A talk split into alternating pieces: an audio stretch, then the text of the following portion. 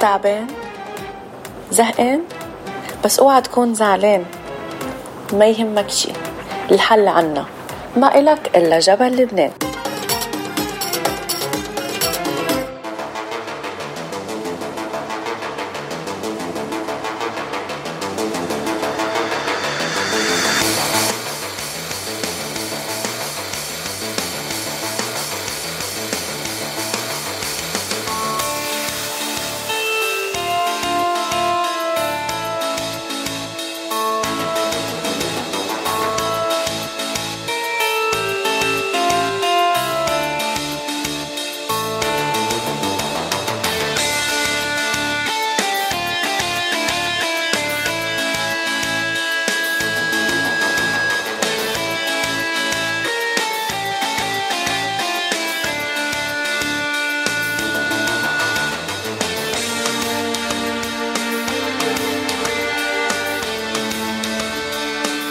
أهلا وسهلا بكل مستمعين إذاعة جبل لبنان من وين ما عم بتتابعونا. حلقة جديدة من صدى الاغتراب بلش لليوم الخميس ثمانية عشر آب ألفين واثنين وعشرين.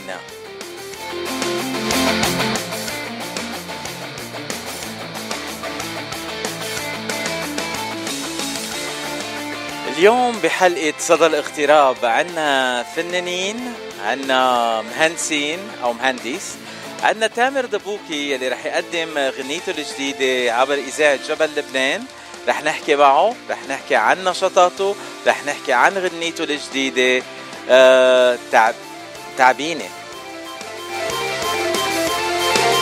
أو بعدين رح, ن... رح نعمل لقاء شيق كتير مع شربل أبو جودة. شربل أبو جودة المهندس أركيتكت يلي محضر آه... بلانز ليعمر بور بيروت. رح نحكي على التصميم يلي محضره هو، وكمان رح نحكي عن الموقعات يلي قدامه وكل تنقول الاشياء اللي عم بتصير، العوائق اللي عم بيلاقيها على الطريق انه يحقق هالامل. واخر ضيف معنا عازف العود المشهور كتير بجنوب كاليفورنيا والمغني إبراهيم المصري. مثل ما شايفين حلقة مليئة بال فن، الفن المعماري كمان، وكمان بالمواضيع الساخنة الآنية.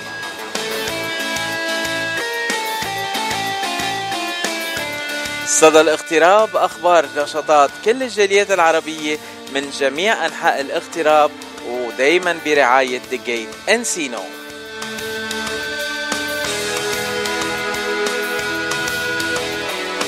ومنبلش مع أول غنية لليوم بصدى الاغتراب، وبعدها منكمل حلقة اليوم.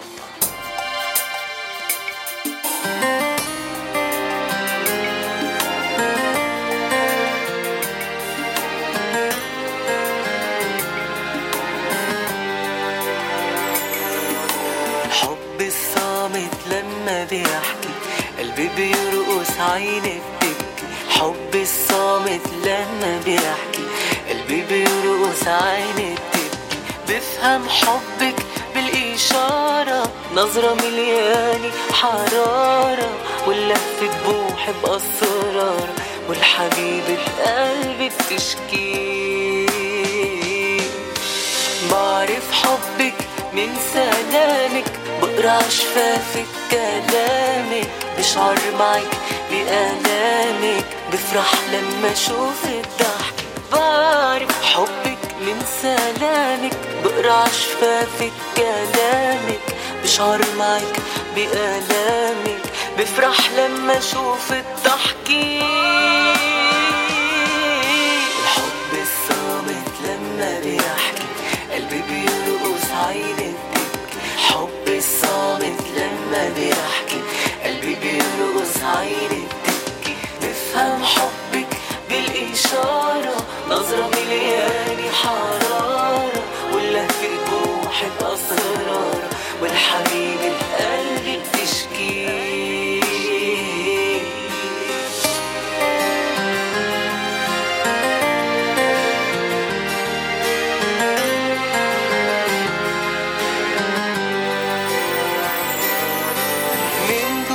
بقيت احكي حسايتك، اتعلقت فيكي وحبيتك، يا ريتك الي يا ريتك ما كنت سكت ولادك، من دون ما تحكي حسايتك، اتعلقت فيكي وحبيتك، يا ريتك الي يا ريتك ما كنت سكت ولا تبكي. الحب الصامت لما بيحكي قلبي بيرقص عيني بتبكي، الحب الصامت لما بيحكي قلبي بيرقص عيني بتبكي، بفهم حبك بالإشارة نظرة مليانة حرارة، قولك طموحي بأسرارة والحبيبة قلبي بتشكي. الحب الصامت لما بيحكي قلبي بيرقص عيني بتبكي، الحب الصامت لما بيحكي قلبي بيرقص عيني بتبكي، بفهم حبك بالإشارة نظرة مليانة حرارة، واللهفة بوحي بأسرارة والحبيبة قلبي بتشكي. سمعنا سوا جورج مارتينو وغنية حب الصامت، وهلأ ننتقل لشربل بسيل ومقطع صغير من ليل ورعد. تلجي تلات ارباع البيت وعم يشقع تلك، دربك تحت التلج ضاع مش رح خليك تفلي، يا قلبي بهالليل رجع من الله اطلب وصلي، يا قلبي بهالليل رجع من الله اطلب وصلي، تبقى الدرب تجمع الثلج الابيض مدفوني، ليل ورعد وبرد وريح الدنيا برا مجنوني، ثلج مكون ما بيزيد صرت عندي مسجوني، وخليكي بهالليل مليح نامي مره بعيوني، خليكي بهالليل مليح نامي مره بعيوني، صبلك جوز مراجيح بين جفوني وجفوني، صبلك جوز مراجيح بين جفوني وجفوني، ليل ورعد وبرد وريح ليل ورعد وبرد وريح. صوت الشباب الحلو شربل بسيل، ومنكفي هلأ مع سعيد أبي عقل وعيونك حالي. سعيد أبي عقل من كليفلاند أوهايو.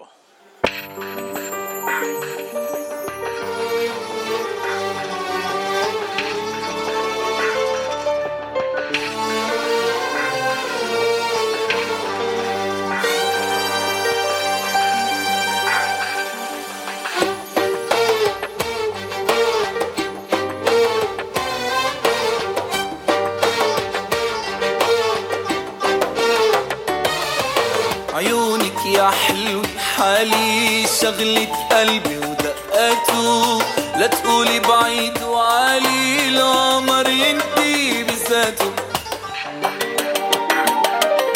عيونك يا حلوة حالي شغلة قلبي ودقاته، عيونك يا حلوة حالي شغلة قلبي ودقاته، لا تقولي بعيد وعالي القمر ينتهي بذاته، سبحان الخالق هالقد صراحة بقولها وبجد، سبحان الخالق هالقد صراحة بقولها وبجد، حسادك حسادك حسادك طق وماتوا،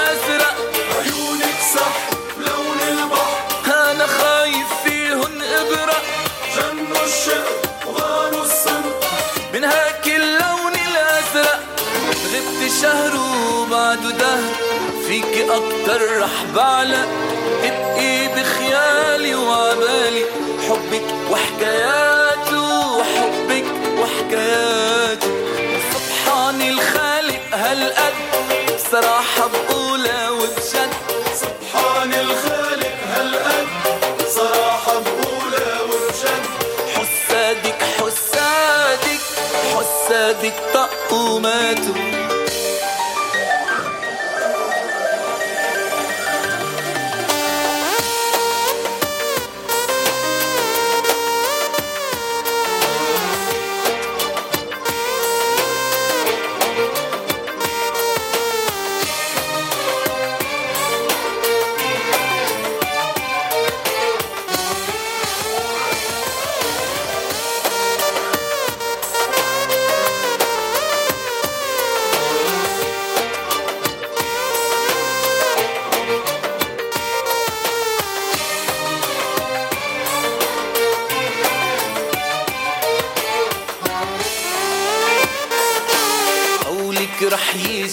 نهار اخطر انا عبالك، قولك رح يجيش نهار اخطر انا عبالك، قلبي بيضل محتار يسألني كيف احوالي، ان شاء الله باخر المشوار حبي وحده يحلالك، همي انتي تبقي قبالي وننسى البعد وقهاته، ننسى البعد وقهاته، سبحان الخالق هالقد بصراحة بقولها وبجد، سبحان الخالق هالقد بصراحة بقولها وبجد، حسادك حسادك حسادك طق وماتوا، حسادك طق وماتوا طق وماتوا طق وماتوا وماتوا وماتوا وماتوا، حسادك طق وماتوا.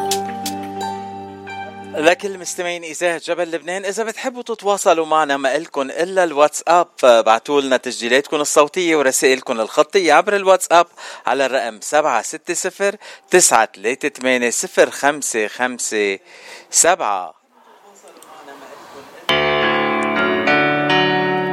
بنقيلك أحلى زهرة من سامي شمسي، وتحية لسامي.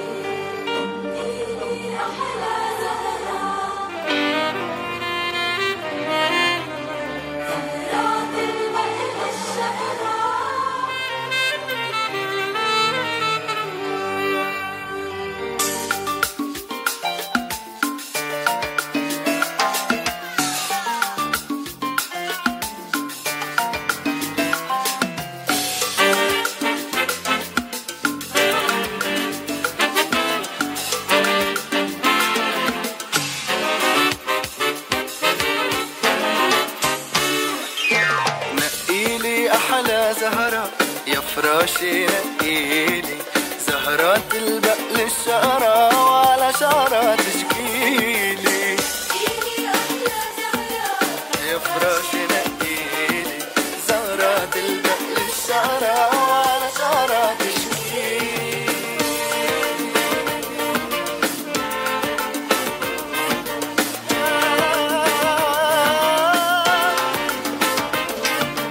نقيها حلوة يا حلوة أطفال، خلي السنبق يصرخ لها من قلبه موال، العصفور يترغل لها ويترجم شقال، شق الفجر ينغم لها عوتار وتهليلي، نقيلي أحلى زهرة فراشي نقيلي زهرة البقل الشقرة وعلى شعرها تشكيلي، نقيلي أحلى زهرة يا فراشي نقيلي زهرة البقل الشقرة وعلى شعرها تشكيلي.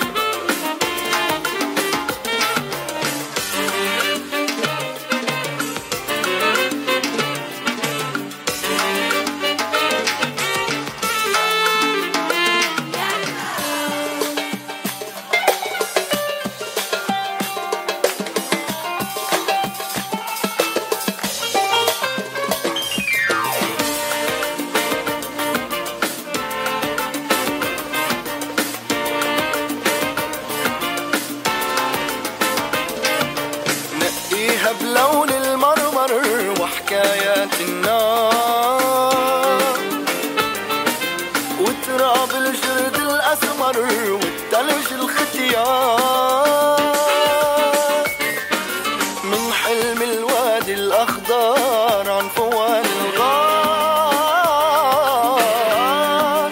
لو بعرف أوصف أكتر ما بقلك نقي نقيلي يا حلا زهرة يا فراش نقيلي زغرة البقل الشقرة وعلى شعرة تشكيلي يا فراش نقيلي زغرة البقل الشقرة وعلى شعرة تشكيلي على شعرة تشكيلي على شعرة تشكيلي على شعرة تشكيلي.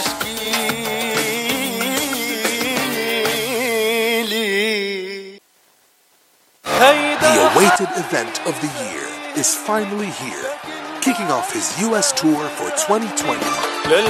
George Nami will be live in California at the Great Caesar Banquet Hall, performing some of his greatest songs live and in concert. This event is sponsored in part by Radio Mount Lebanon. For more information, call nine four nine, eight four four, one five one seven.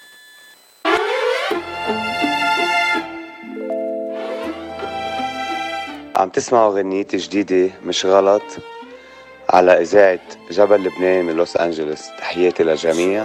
نضال ناصر. رد الجرح لما تنجرح صار الغلط تسامح وتسكت عالجرح. مش غلط ترد الجرح لما تنجرح صار الغلط تسامح وتسكت عالجرح. تتعيش بين الناس لازم تبقى بلا إحساس. عشنا صح من الأساس في زمن الغلط. جربت تكون العكس بعيون كنت النقص. كيف فيك تعيش إنسان بقلب ما يحس؟ جربت تكون العكس بعيون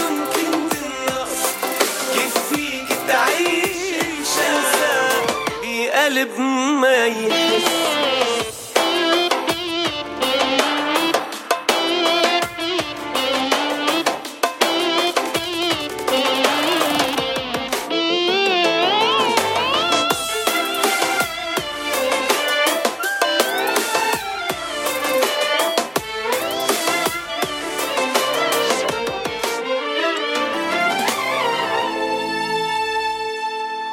مش غلط ما تسقي وردي شوكة أذاك.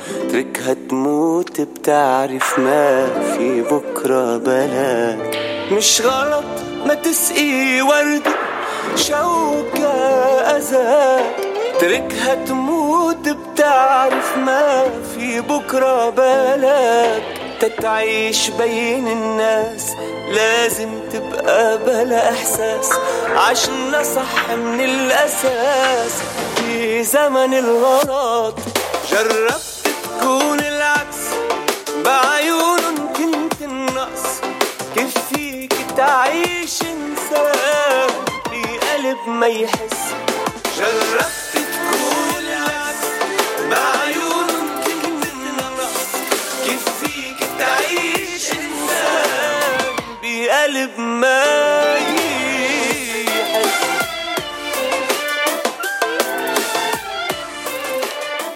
أو هلأ بننتقل لكندا، ومن كندا بنسمع أحمد العقاد وغنية بدي إياك. تكون معاك بني إني رجعك حكيتك تطمن عقلبي اللي ضلوا معاك. ما حكيت معاك بني إني رجعك حكيتك تطمن عقلبي اللي ضلوا معاك. إذن فكرني بديها أنا أصلا ما في ملل أعيش بهالدنيا يعني أتأكد إني بحبك بس الجرح اللي شفته منك أنا وعم برجع وقفني إذن فكرني بديك أنا والله ما في بالك أعيش بهالدنيا يعني أتأكد إني بحبك بس الجرح اللي شفته منك أنا وعم برجع وقفني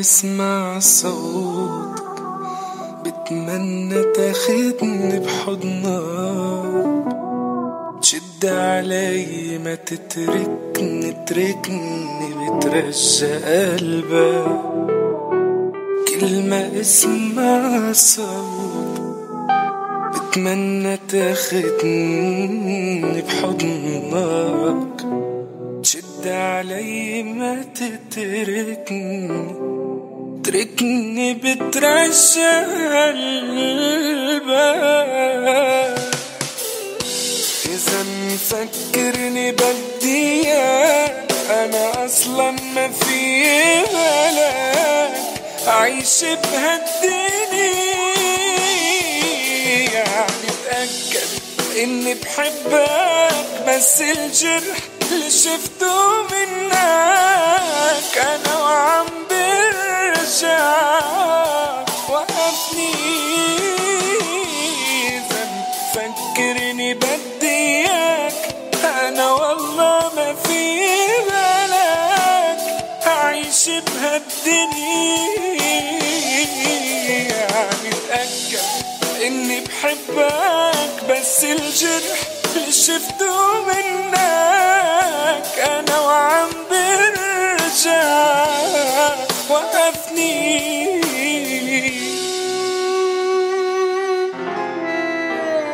انت نعمة وجودك حدي يا أطهر ملاك لحن الحب وعطر الورد شو الدنيا بلاك انت نعمة وجودك حدي يا أطهر ملاكي لحن الحب وعطر الورد شو الدنيا بلاكي ما انت رفيقة عمري حلمي حياتي وقدري ما انت رفيقة عمري حلمي حياتي وقدري انت الحياة بدي شيل طلوعي وضوي لطلوعي شمعات بدي كل الورد الأحمر جمع لبقات بدي أنا بليلة عيدة اهديها القمر بايده وصدقني مش عم زيده اذا الله عطاني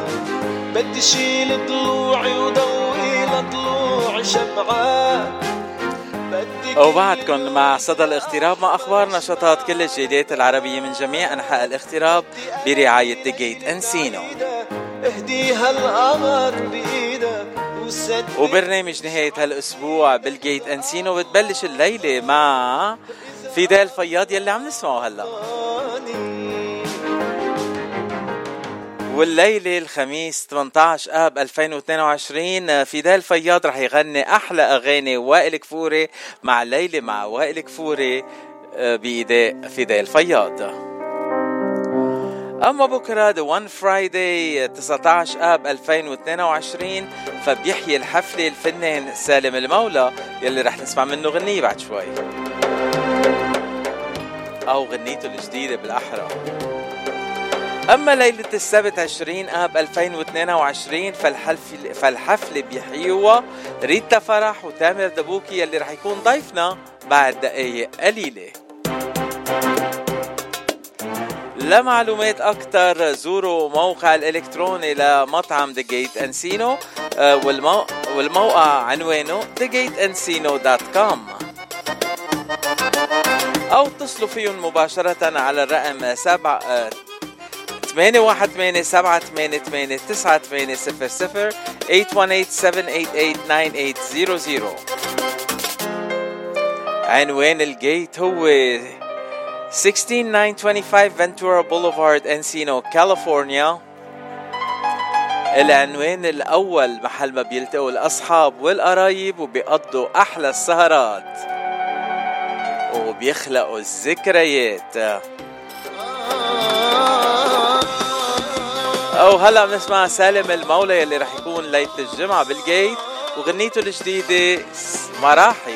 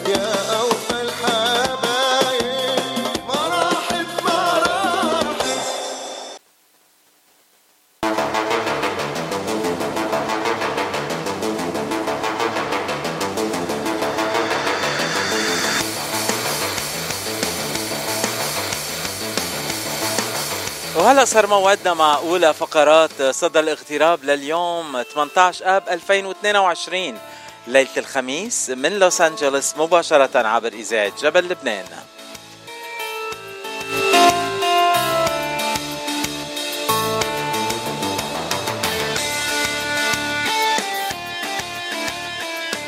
أول ضيف معنا اليوم أو بالأحرى أول صديق من أهل البيت معنا اليوم هو الفنان تامر دبوكي يلي كان معنا قبل عبر إذاعة جبل لبنان وصدى الاغتراب، وهلأ راجع لأنه عامل غنية جديدة ونحن لعبناها لأول مرة يوم الأحد ببرنامج دردشة الأحد، وغنية جديدة وحلوة كتير بدنا نتعرف عليها أكتر. أهلا وسهلا فيك تامر.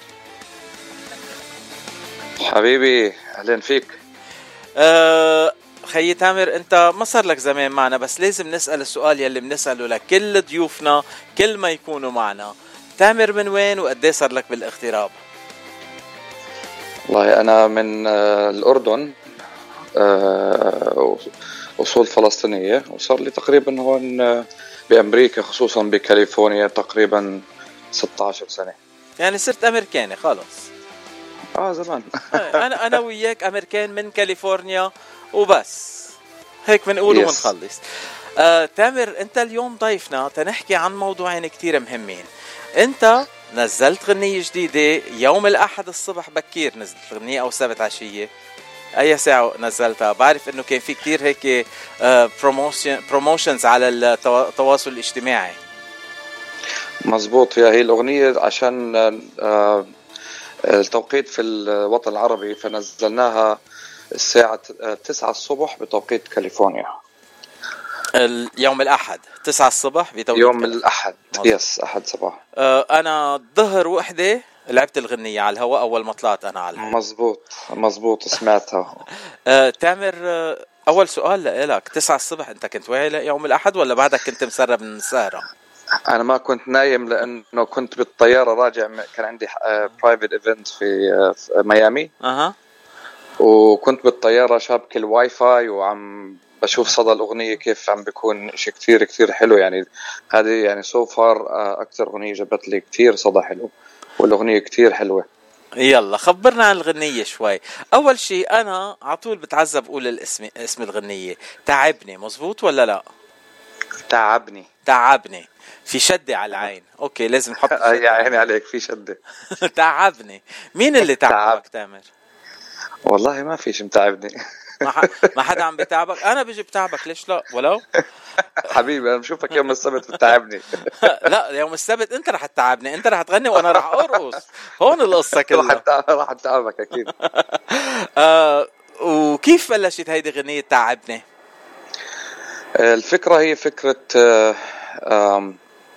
مرتي نزيلة دبوكي، طبعا هي اللي تعبتك. كانت صاحبة الفكرة. هي صاحبة اللي تعبتك. يعني أوكي. إنه إنه نعمل الستايل الجديد اللي طلعت فيه. أه. وطبعا حكيت مع الموزع كتير مشهور اسمه صالح ياسر، هو شاب من ليبيا، شاب مبتدئ بس كحاصل على جائزة أفضل موزع موسيقي في ليبيا السنة هاي. كتير حلو. يا فطبعا صالح ياسر كان كتير تعامل سهل معه يعني، وتواصلت معه بشكل رسمي وظبطنا الأغنية. وطبعا زي ما أنت سامع الأغنية كتير كتير حلوة وفيها إبداع كتير يعني. آه أنا الغنية حبيتها كتير، عم بلعبها كل ما أطلع على الهواء. أه ما بعرف هلا يمكن الناس يخمنوني انه لانك صديقي وبحبك كتير عم بلعب الغنية، بس لا عم بلعب الغنية لانه عم تعجبني كتير. اذا الغنية ما عجبتني ما ما ما ما بصير العالم بلعبها بس لا, لا ابسطهم يعني، بتعرفني تامر انا ما تسلم. انا ما بجامل، بس الغنية كتير حلوة و... وكمان يعني في عندها هيك ريتم كتير حلو يعني الشخص دغري بتفوت على القلب. طيب من كلمات والحان مين هالغنية؟ أه صا... نهلة وصالح ياسر. سو so, نهلة كاتبة الكلمات وصالح نهلة وصالح ياسر هم اثنين اجتمعوا وك... وكتبوا الأغاني. وأنت بس غنيت؟ وأنا غنيت بس. إيه هيدا بنقولها هيك بس غنيت كأنه مش عامل شيء بس. لا مش عامل شيء بس بس أسبوع كامل بالاستوديو. أسبوع ك... هلا أسبوع كامل بالاستوديو ماشي الحال، بس على كل حفلة كل كل ما تطلع على المسرح بدك تغنيها. اكيد المستمعين بدهم يشوفك بدهم يشوفوك انت وعم بتغنيها. اكيد اكيد ان شاء الله يوم السبت نبلش فيها. انا هيك انا هيك كنت يعني متوقع انه تعمل الافتتاحيه فيها تطلع تطلع بهالغنيه على المسرح وتولى لنا المسرح كله. أه شو قولك شو قولك نسمع الغنيه وبعدين نرجع نحكي عن نهار السبت؟ يلا يلا لا نسمع الغنيه لكان يلا صح.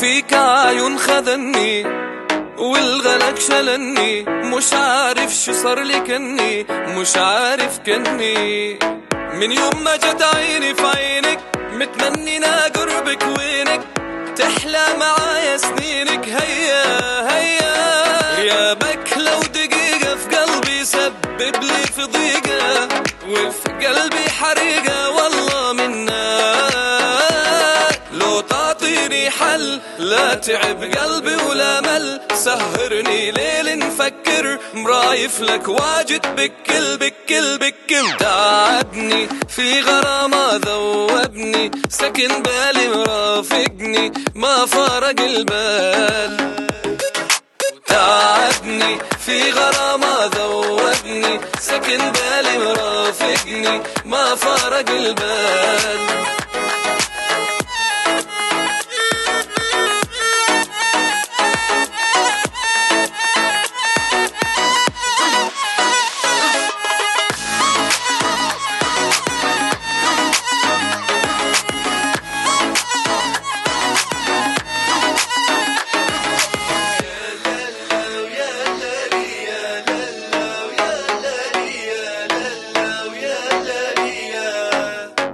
أنا قلبي لك يدق وعيني لك ترق حالي في غيرك ما نحق غيرك انت لقيتك احتياجي يلي فيك علاجي طول سنيني أنا راجي هيا في بعادك عليا والله يا أنا صاير فيها ليش تغيب عليا والله مشتاق تعطيني حل لا تعب قلبي ولا مل سهرني ليل نفكر مرايف لك واجد بكل بكل بكل تعبني في غرامة ذوبني سكن بالي مرافقني ما فارق البال تعبني في غرامة ذوبني سكن بالي مرافقني ما فارق البال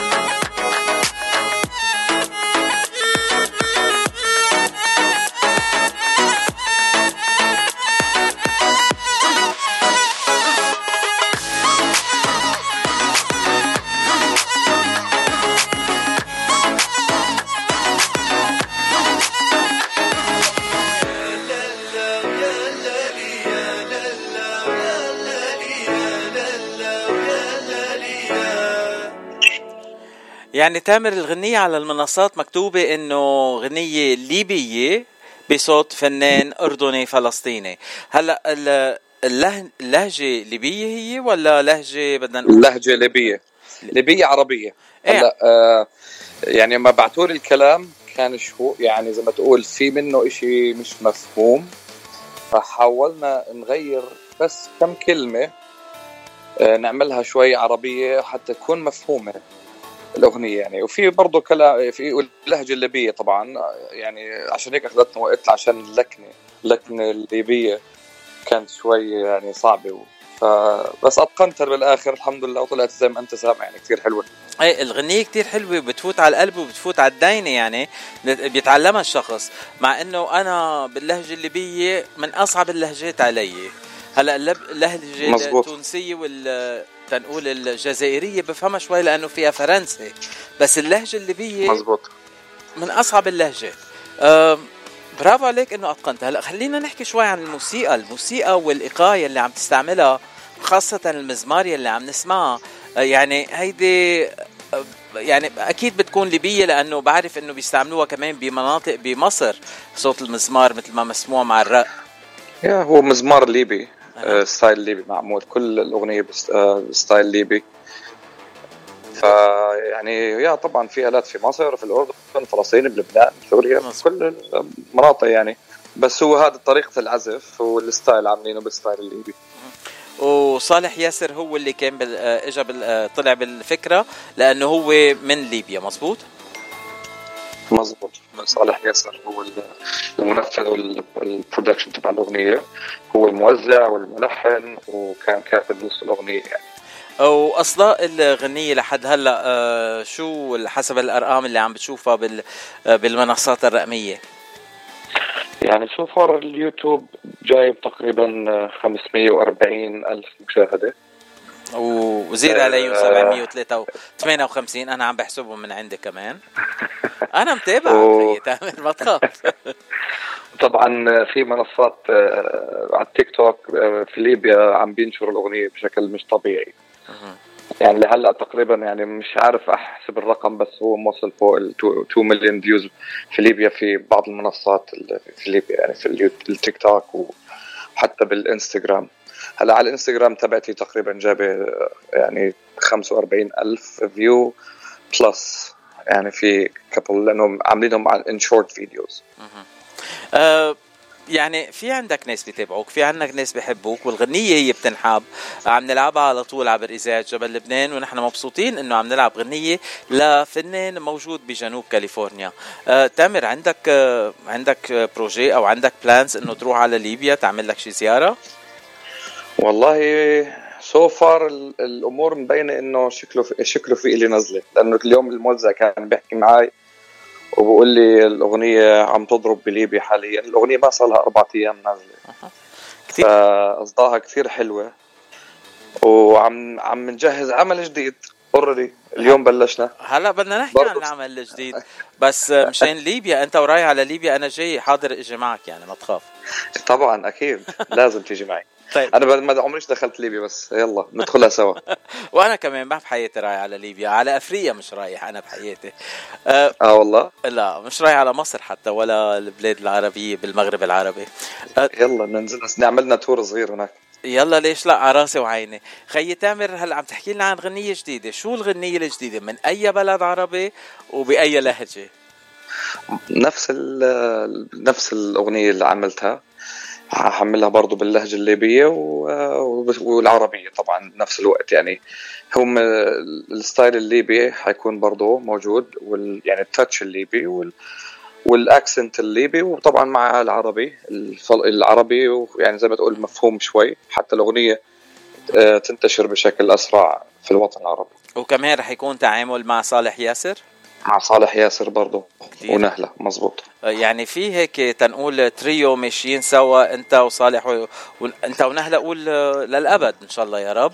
بس ان شاء الله. وصالح كمان رح يكون معكم بهالاعمال اللي عم تعملوها، كتير حلو يعني. بتعرف اوقات بنشوف دوز بيشتغلوا سوا، مثلا عندك بلبنان عندك زياد برجي وعندك احمد ماضي، كل ما يعملوا غنية دغري بتصير هيت، لانه اثنيناتهم سوا بيعرفوا يعملوا الهيت.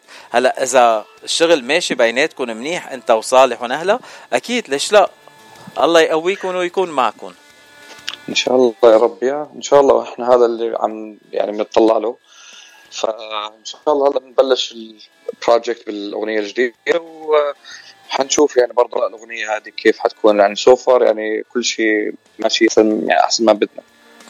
والغنية كمان هيك آه يعني دقة سريعة خارج الرأس، وكمان بتفرح ولا بدها تكون رومانسية أكتر؟ آه هو المفروض تكون بتفرح يعني، وشوي بالدانس آه وحنعمل كمان واحدة شوي سلو يعني، حنكون نعمل كل ستايلز آه و... بس حنعمل واحدة واحدة يعني و... حنعمل كل ستايلز. وكم غنية مقررين تعملوا أنت وصالح؟ شي السنة هاي المفروض ست أغاني، من خمسة لست أغاني، وكلهم باللهجة الليبية بالموسيقى الليبية. كلهم باللهجة اللي هي اللهجتين الليبية والعربية ميكس هيكون يعني. يعني تنقول اللهجة العربية بس هيك مطعمة بشوية طعم ليبي. هي الأكسنت شوية أكسنت ليبي. كثير حلو. أه بتعرف ما عندنا كثير أغاني ليبية نحن عم نسمعها على الهوا يعني، هيدي شغلة كثير حلوة إنه عم عم ندخل الأسلوب الليبي للعالم العربي ككل لأن الأسلوب الليبي مش موجود كثير بالعالم العربي بالموسيقى. في أغنية واحدة ضربت هي والعمل برضو جايبة تقريبا فوق الوان بليون فيو على التيك توك. أه. شو هي؟ وتقريبا أوفر خمسين مليون على اليوتيوب برضو من عمل صالح ياسر. وشو اسم الأغنية؟ أه وجابك قل لي وجابك. وجابك آه ما ما بعرف أنا. إذا سمعها وجابك قل لي وجابك من مدة سكرت بابك. آه ما بدك تغني. معروف. أنا كنت بدك تغني أكثر. آه طيب تامر خبرنا هلأ عن مشاريعك. بعرف إنه هالأسبوع السبت أنا وياك رح نلتقي بالجيت ورح نقضي سهرة كتير حلوة ومعك رح تكون ريتا فرح يلي هي فراشة الجيت عطول كل ليلة سبت. طبعا. آه وكمان في عندك تنحكي عن الجيت شوي. شو محضر للجيت لليلة السبت؟ الغنية الجديدة رح تطلع آه في هيك شوي مقاطع من الغنية اللي عم بتحضروها ولا بعد بكير كتير؟ لا بعد بكير لسه الفكرة ما خلصت يعني لسه اليوم بلشنا فيها والفكرة لسه ما خلصت وما في شيء يعني لسه ما بلشناش exactly ب something بس انه الايديا وصلت زي ما تقول اللحن وصل ضل نركب عليه كلام ونبلش توزيع وميكس. كتير حلو. آه وكمان حفلات تانية بالإضافة للجيت بنهاية هالأسبوع شو عندك حفلات هلا؟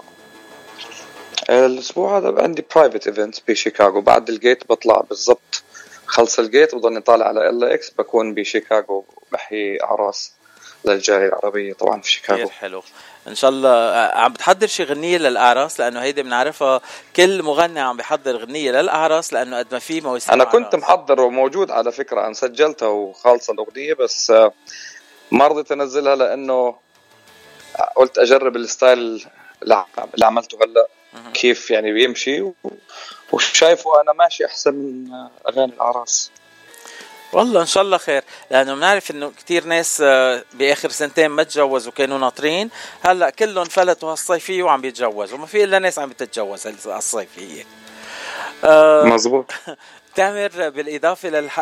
للحفلات التنقول الخاصه اذا في مستمعين بحبوا يدعوك لحفلات خاصه كيف فيهم يتواصلوا معك؟ طبعا فيهم يتواصلوا معي عن طريق السوشيال ميديا آه، تامر دبوكي على التيك توك على الفيسبوك على الانستغرام على سناب شات ونفس الاسم تامر دبوكي. آه، السبيلينج تبعه حيكون تامر تي اي ام اي ار ودبوكي حيكون دي اي بي او يو كيو اي. تواصل معي تواصلش معي او يعني هو يفضل يكون موجود هناك احسن شيء عبر التواصل الاجتماعي. و... ودبوكي مع الكيو هيدي هيك كثير ضربه حلوه لانه العالم تتذكر يس كيو اي. تامر بالاضافه للحفلات الخاصه عندك شيء آه تنقول بالشهر القادم آه حفلات آه غير آه غير الحفلات الخاصه للمستمعين؟ طبعا حيكون اكيد موجود عندي في مطاعم بصدرن كاليفورنيا حيكون برضو بالجيت وفي اذر مطاعم برضو كثير في مره موجودين فيه حيكون أكثر شيء وحننزل إعلانات أول بأول يعني اللي يتابعنا على السوشيال ميديا كل حفلاتنا بننزلها طبعا أول بأول على السوشيال ميديا. أحسن شيء تابعوا يتابعوك المستمعين عبر السوشيال ميديا على الفيسبوك وعلى الإنستغرام ويعرفوا آخر أخبارك أول بأول مع كل غنية جديدة مع كل حفلة جديدة وفيهم يتواصلوا معك إذا عايزينك بحفلاتهم الخاصة وأعراسهم. طبعا وبيمكن يحكوا معك كمان شخصيا. انا ايه يحكوا معي ليش لا انا وكيلك خلص لعيونك. ثانك يو تامر. آه، انت صديق عزيز ومنحبك كتير بإذاعة جبل لبنان واهلا وسهلا فيك. تفضل اخر كلمة لك قبل ما نرجع نسمع الغنية تعبني. طبعا اول شيء بحب اتشكرك حبيبي على استضافتك اللي كتير حلوة طبعا كالعادة. آه، تعودت طبعا انه انا اكون آه، معكم براديو ام تي لبنان وبشرفني وإلي الشرف إنه دائما أطلع معكم دائما أنتم من الأوائل اللي يعني بتكونوا متاب متابعين لأعمالي ولحفلاتي ولكل شيء عم بعمله وإن شاء الله يا رب. طبعا إحنا طبعا النجاح يكون نجاح واحد يعني بين بيننا ونجاح متشارك إن شاء الله يا رب وتنكو لكم يعني. بدي شكرك من كل قلبي خيي تامر وبنتمنى لك النجاح طول الوقت. أهلا وسهلا فيك. يلا we'll see you Saturday. See you Saturday.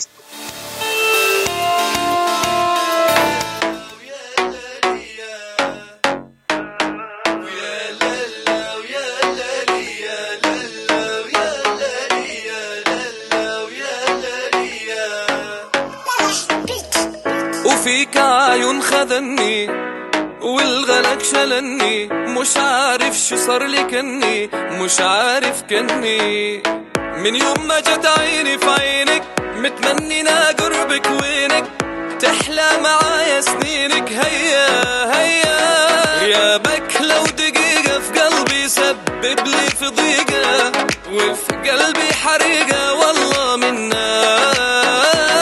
لو تعطيني حل لا تعب قلبي ولا مل، سهرني ليل نفكر مرايف لك واجد بكل بكل بكل. تعبني في غرامة ذوبني، سكن بالي مرافقني ما فارق البال.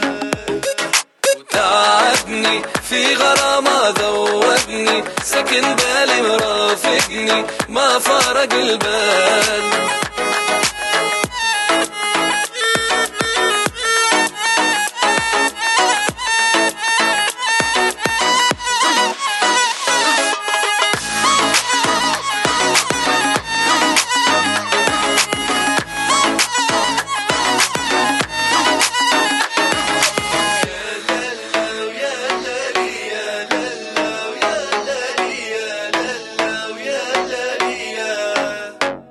أنا قلبي لك يدك وعيني لك كترك، حالي في غيرك ما نحك غيرك انت. لقيتك احتياجي يلي فيك علاجي، طول سنيني أنا راجي. هيا في بعادك عليا والله يا ما صاير فيا، ليش تغيب عليا والله مشتاق. تعطيني حل لا تعب قلبي ولا مل، سهرني ليل نفكر مرايف لك واجد بكل بكل بكل. تعبني في غرامة ذوبني، سكن بالي مرافقني ما فارق البال.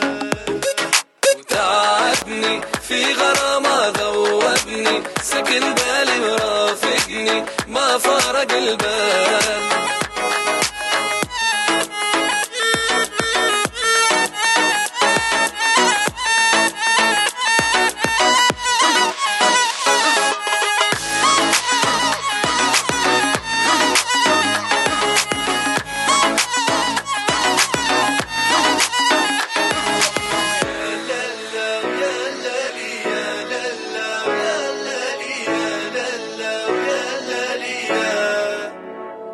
دقايق قليلة ورح نكون مع الفقرة الثانية بصدى الاغتراب لليوم الخميس ثمانية عشر آب ألفين واثنين وعشرين.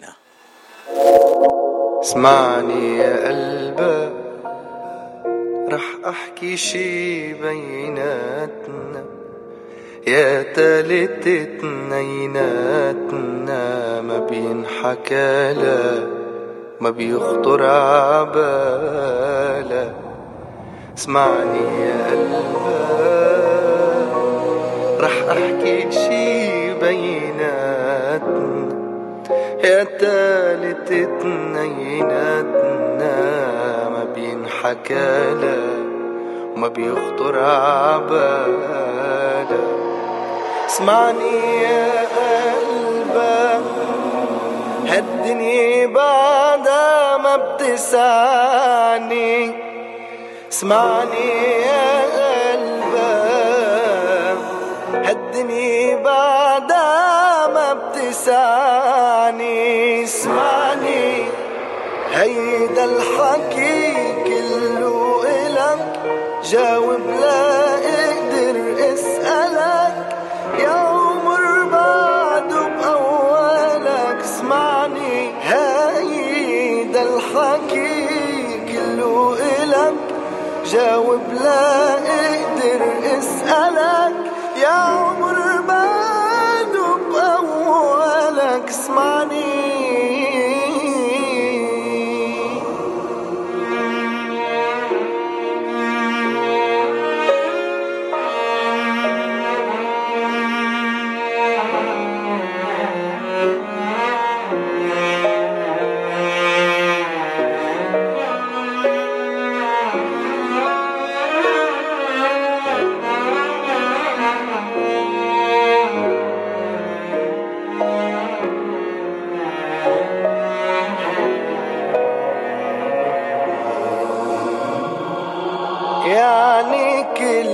الدنيا دقتك لعيوني قدرت وديتك، لو مرة الدمعة وجعتك وجعني هدني بعدها ما بتسعني، يعني كل الدنيا دقتك لعيوني قدرت وديتك، لو مرة الدمعة وجعتك وجعني هدني بعد ما بتنساني. اسمعني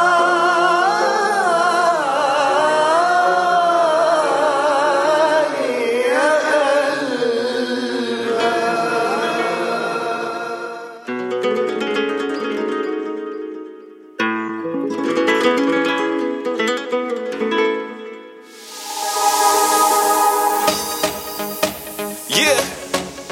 Sam Mo, Team John Hill, Sly Mac. We got you, baby. I hope you're ready. Let's go. انت احلى ما شافت عيني، انت عمري وسنيني، انت احلى ما شافت عيني، انت عمري وسنيني. In a pit of perfect angel, embrace me with her wings so pure. I think I found the perfect stranger. Love. Hey, la la la la la, la la la. Oh, hey, la la la la la, la la la. Oh.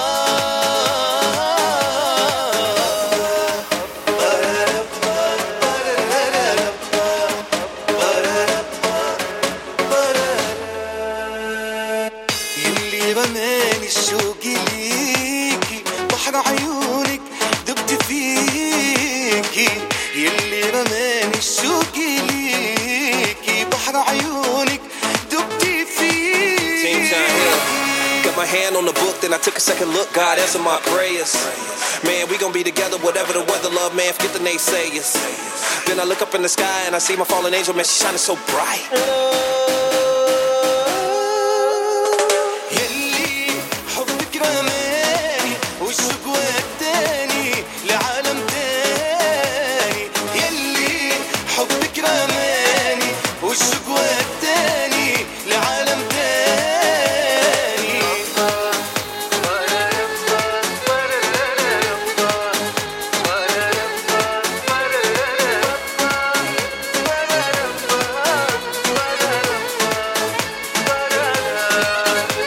وتعالي يا عمري أعيش فيكي حياتي، وتعالي ضميني نسيني ياهاتي، وتعالي يا عمري أعيش فيكي حياتي، وتعالي ضميني نسيني ياهاتي. يا شوق بالله يا الله، وصلنا والله وكل كلامي، يا شوق تعبني والله، مليني والله حنيني وقاتي.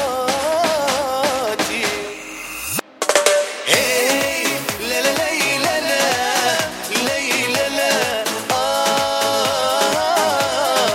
Hey, la la la la la, la la la, ah. يلي حبك رماني والشوق وداني لعالم تاني، يلي حبك رماني والشوق وداني لعالم تاني.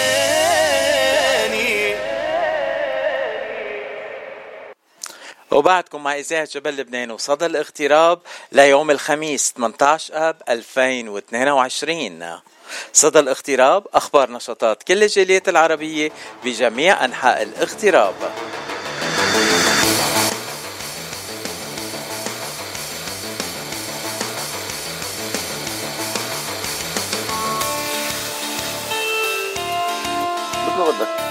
بحلقة اليوم مع الفقرة الثانية عنا لقاء كتير مهم، لأنه ضيفنا كمان هو كتير مهم. الموضوع يلي بدنا نحكي عنه هو بعد انفجار أربعة آب آه شو رح يصير ببور بيروت. آه معنا ضيفنا اليوم شربل أبو جودة. أهلا وسهلا فيك شربل. لك يا هلا، ميرسي كثير على الاستضافة. آه شربل، نحن عادة نسأل السؤال لأنه عادة بنعمل مقابلات مع المغتربين، بس أنت بعتيت جاي زيارة من لبنان على أمريكا، مزبوط ولا لا؟ هلا حاليا مزبوط. أي آه يمكن في مشاريع. تأسألك السؤال أنا بالأول، شربل من وين وقديه صار لك بالاغتراب؟ يعني قديه صار لك بأمريكا اليوم؟ أنا صار لي جمعة هلا هون. أه. وأنا أصلا أمريكاني، يعني مش آه عندك جنسية أمريكية؟ عايش أصلا كنا بدلاور، مزبوط. أه. بس نزلنا على لبنان، حابين نعمل شيء للبلد ونعمل شيء مرتب، وعملنا كذا مشروع للبنان. كان زراعي، كان هندسي، وانا رابح اثني عشر كونكور عالمي بالهندسه، نافزين حوالي ستمية مشروع عالميا. بسم الله. وحابين نعمل شيء لبلدنا. طيب، وما هين علينا نشوف بور بيروت مدمر وتركينه هيك فايت، فقلنا اخذنا المبادره نعمل دراسه لقيت عمار مرفق بيروت، ومن هون انطلقنا. رح نحكي بهالموضوع ورح نحكي اكثر بالمحاضرات اللي عم بتقدمها، بس خلينا نبلش من البدايه. انت خلقان بدلاوير ولا اهلك اجوا على دلاوير انت وصغير؟ لا، انا خلقان بلبنان. الوالده اخذت الجنسيه من اختي ورجعت عطتنا اياها لكلها. اه وأي سنة نقلت على دلاوير؟ عشت بدلاوير ولا بس أخذت الجنسية؟ مزبوط، بين دلاوير وبين أورلاندو. آه وإيرلاندو كمان. آه بس بدنا وبيروت. بدنا إياك بكاليفورنيا، لأنه كاليفورنيا أحلى، مش هيك؟ كله حلو، كله بتعقد. ما دام في نظام، ما دام في دولة. آه نحن عنا حلم بلبنان يكون عنا دولة، هيدا حلمنا الأساسي مية بالمية. آه أنت آه مهندس معماري، أركيتكت، وكمان آه عامل هالدراسة بعمق عن بور بيروت بعد انفجار أربعة آب. بور بيروت كله تدمر، وصار لنا أكثر من سنتين وما حدا همه إنه نرجع نعمر نرمم هالبور أو نرجع نبنيه جديد تيكون بالمواصفات العالمية ويكون أحلى البورز يلي المرافق يلي موجودة بشرقي المتوسط. ليه قولك الدولة مش هاممة أبدا إنه تتقدم بهالمشروع؟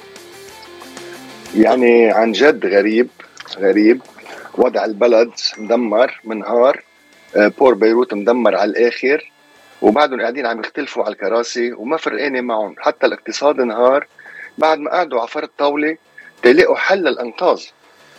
مش بس هيك، قدمنا لهم دراسه، قدمنا لهم حل اقتصادي، امنا لهم تمويل للمشروع للبور، ولكن عمل علي فيتو بشكل مش طبيعي. ما بعرف شو الكارثه اللي عملت، انه قدمت طرح لقيت عمار مرفق بيروت من خارج المنظومه اللي هن مشغولين عليها، وما فيها سمسره، ما فيها كوميسيونات، ما فيها سرقه، فيها انقاذ، فيها بروجي يليق بلبنان.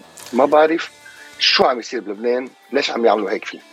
أه هلا يعني اللي عم بيعملوه انه مش عم بيمشوا البار، عم بيساعدوا اكثر شيء اكبر عدو للبنان يلي هو اسرائيل تنقول.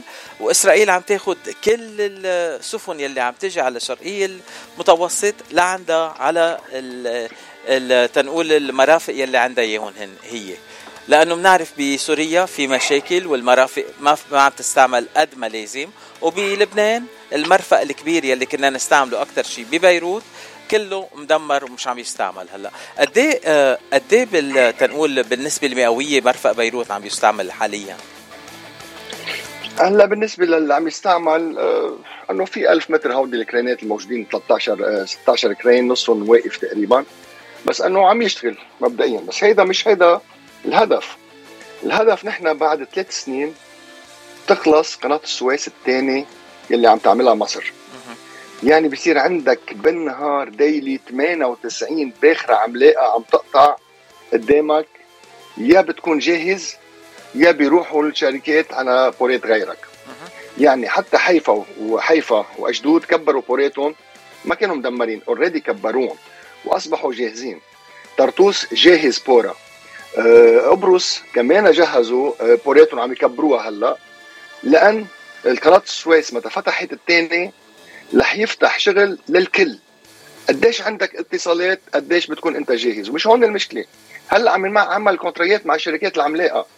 طيب نحن حتى ما عم نفكر لا نظبط بورنا ولا نبلش بالكونتريات، بكره اذا خلصوا كلكم العقود تبعهم كلهم سوا، ساعتها بناخذ الفتافيت نحن، بوقت انه نحن كميدل ايست فينا نكون عندنا هب اقوى من جبل علي بدبي، لان نحن اقرب اذا بالنسبه للصين الفار ايست لاوروبا اقرب ب ثلاثة آلاف ل أربعة آلاف كيلومتر بالبواخر، بكل باخره بتوفرهم اذا بتجي على بيروت او على طرابلس، اذا عملنا الهب عندنا ببيروت او بالميدل ايست. يعني نحن عندنا مركز استراتيجي رائع، وبيروت ما له منافس لسوريا اذا عملنا النفق اللي نحن شغلينه شغله استاذ موريسي جميل، واللي بيطلع على دايركت على على البقاع وبيطلع على سوريا.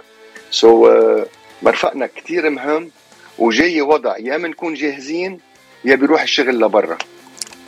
قد ايه بتعتقد اسم موريسي جميل بيأخر البروجي انه يمشي؟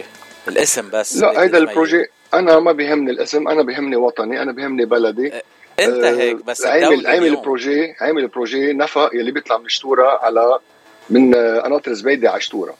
انا ضمن بروجيتي عملنا سكك الحديد، استعملنا هيدا الدراسه اللي عملها، تقطعنا سكك الحديد اللي بتطلع من بور بيروت على شتوره، نعمل كمان هب بشتوره، ومنها ننطلق على سوريا.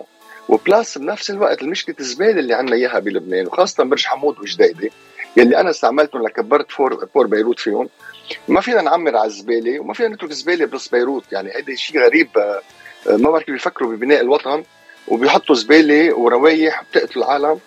نحن بالدراسه اللي عملناها نحن عم نحفر النفق، كل ال كل الدشي اللي بيطلع من النفق بنجيبه بنردم فيه، لان عندي حوالي المليون وستمئة الف متر تكبير البور، نردم فيه كل يلي بيطلع من النفق، وبس نخلص النفق بنكفي عناطر على حدود المنطقه الحدوديه، بناخذ منطقه حوالي ستة مليون متر، بنشيل الزباله تبع برج حمود وجديده، بيطلعوا كمان بكونتينرات مغلقه بالنفق بالترين، وبيوصلوا لفوق بنكون نظفنا المنطقه الزباله، واخذنا زباله تبع صيدا لطرابلس لجبال كمان بالنفق بتطلع بالترين، ونفس الشيء بنسد القرعون لبعلبك كمان اخذناهم، علاجنا الزباله، انهينا قصه الزباله بلبنان نهائيا، وصنعنا فيها البلاستيك والكذا ريسايكلينج كامله مع كهرباء. وبلاس صار عندك بور رائع ومستقل، حلينا قصه الزباله، حلينا قصه البور، وبعد ما كلفنا الدوله ولا فرنك. هيدا هيدا الافونتاج نحن عم نشتغلوا فيه كشباب حابين نبني بلدنا باليد اللبنانيه، ما بقى بدنا نتدين، ما بدنا نشحد، بقى نحن منا شحادين، نحن قادرين نعمر بلادنا، بس عطونا اشخاص بالحكم وطنيه وطنيه يحبوا بلدهم، بس ما بدنا اكثر من هيك. أه هلا انا شفت البروجي شوي هيك على السريع، أه في اكثر من مرحله انتم عم تحكوا عنها، وبكل مرحله عم بت عم تعملوا اشياء زياده على زياده وعلى زياده. يعني وال مثل ما عم تخبرنا هلا، مش بس البور اللي عم ترجعوا ترمموه، عم بتحلوا مشاكل الزباله الموجوده ببيروت والريحه وكل هالاشياء اللي موجوده، كمان عم بتزيدوا سكك الحديد، وعم تستعملوا سكك الحديد بدل ما يكون عندنا سكك حديد وناس عم بيقبضوا مصاري على سكك الحديد وما في شيء ماشي على سكك الحديد. آه عم تعملوا نفق بيوصل الاغراض من بيروت لسوريا، وكمان يعني كل هالمواصلات عم بتزيدوها على الشبكه بلبنان. يعني انتم عاملين الدراسه كامله، وبالاضافه لهالدراسه الكامله اللي بتحل اكثر من مشكل واحد، انتم حلين المشكل الاهم، ملاقيين المصاري كيف بدكم تكملوا هالمشروع. آه دخلكم يمكن الغلطه صارت انه ما حطيتوا زياده مصاري تتعبوا جيوب المسؤولين. نحن المشكله انه اخذنا اخذنا حسب الدراسه اللي عملناها انه ليش تروح الارباح للشركات الاجنبيه دائما، كل شغله بتربح مصاري بتفوت مصاري على الدوله بنعطيها لشركات اجنبيه، وصرنا نحن ناخذ الفتافيت. قلنا نتعلموا شي مره من مصر، مثل ما عملوا بقناه السويس بمصر. قناه السويس عملوا شركه وطنيه مصريه، يعني اكتتاب مصري، ماكسيموم اكثر واحد في حط مثلا خمسين مليون دولار، وما بتبقى لشخص واحد أو احتكار واحد. وهي الشركة الوطنية هي بتجي بتدير بتنفذ بتعمر البور، بتدير البور، وبنفس الوقت هن بمصر عندهم أفونتاج أنه الجيش المصري عم ينفذ. يعني نحن قلنا لهم الجيش اللبناني لأن عنده مهندسين وعنده عتيد وعنده كذا وحرب، مش حابين نفوت بحروب، نستفيد من المئة ألف عنصر الموجودين، نقدر نعمل شيء. بعدين عاملين سكن للجيش، عاملين كذا، يكونوا هن بالكونستراكشن بلاس، منجيب لهم معدات ب أربعمئة مليون دولار وبدل ما يكلف البور أربعة ثمانية مليار بصير يكلف أربعة مع النفق مع كذا مع كل شيء. وبلاس صار عنده المعدات يعمل بور طرابلس، صار عنده معدات يعمل بور صيدا، بنكون عملنا وين وين سيتويشن، بنكون عملنا بور ضخم، صار عندنا شركه عالميه كجيش صار عنده معدات كمان يقدر يساعدنا بكل البورات، غير انه عملنا بور سياحي عملاق. يعني في لنا حلول اقتصاديه بوقت نحن المنهارين. يعني لو ما بلدنا منهار ما بنفكر بالجيش، بس ما عندك غير حل، الاولى غير حل الا ما نتدين بعد ويفوتوا نهب بعد ونرتهن بعد اكثر. نحن ما بدنا نرتهن، ما بدنا، نحن بدنا نعمر بلدنا باموالنا وبشبابنا وبايدينا. وهون للتنميه بس انه باكتريه البلدان الناميه اللي موجوده بالعالم كله ايام السلم الجنود هن شغلتهم يعمروا البلد ويعمروا البنيه التحتيه، يعني مش عم تعملوا شيء جديد مش معمول بالعالم ابدا. مزبوط ولا لا شربيل؟ مية بالمية. انا عم بعطيهم مثل بمصر. أه. ليش بده يضل الجيش ضعيف؟ ليش بده يضل الجيش مبهدل؟ ليه بده يقعدوه يبهدلوه بكونتينرات وسكنات مهدده؟ هون عمل لهم سكن ل أربعمية عنصر بلنديه، كل حيط عرضه متر ونص، السفن بتصف تحت تحت السكنه، وبلاس في غواصات بتفوت وبتصف جوا. ليش ما بده يكون عندنا جيش متين وحصين ويكون عنده له مركزه وله قيمته؟ ليه ما بدنا نعطي دور لازم للجيش؟ يعني هذه شغله كمان كتير مهمه. يعني وعملنا في شغله كتير في شغله كتير مهمه. نحن عملنا بس زحنا السنسول الموجود أربعمية متر لبرا، صار فينا نستقطب أربع سفن عملاقة لبور بيروت.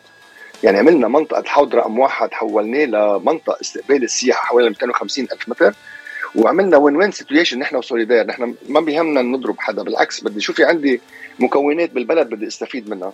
فوت أربعة آلاف آه سايح وعشرين ألف سايح بيتون، ومنهم عم نستفيد من الدراسة اللي عاملها ترين ترين والدراسة اللي عاملها أستاذ فارس نصيف بالنسبة للشورى البحرية. عم نعمل وحده دراسات وحده لان بلا ترينات وبلا الاوتوسترادات وما ما بيمشي بلد. ما بعرف كيف تركين لبنان، لا طريق لا زفت لا جسوره لا، ما بعرف شو هالاهمال شو هالمسؤولين. يعني نحن مستعدين نبني نبلش كله سوا مع بعضه بال بال بال بالشباب، بالتمويل اللبناني، بالتمويل الشباب الاغترابي يلي عن جد قاتلين حالهم تيبنوا بلدهم، بينما القاعدين بلبنان ما بعرف ليش هيك عم يتصرفوا بالبلد. أه طيب هلا تفهم، انا بتاخذني على قد عقلاتي، صار لي ثمانية وثلاثين سنه بالاغتراب، ما بفهم كيف بفكر اللبناني اليوم. أه المشروع حاضر، التمويل حاضر، كل شيء حاضر، وفي الحاجه بلبنان، الحاجه الماسه لهالانقاذ تنقول. أه شو السبب يلي عم بيعطوكم اياه الدوله اليوم انه ما فيكم تبلشوا بهالعمل؟ السبب يعني ما بعرف، ما بحب احكي كثير اذا بدنا نفوت بالسياسه، بس رح نحكي. بيطلع وزير الاجرال بينتقدني بيقول انه شربل ابو جودة قدم لي دراسه على ورق، ما بعرف على شو بتقدم الدراسه، على خرايط يعني.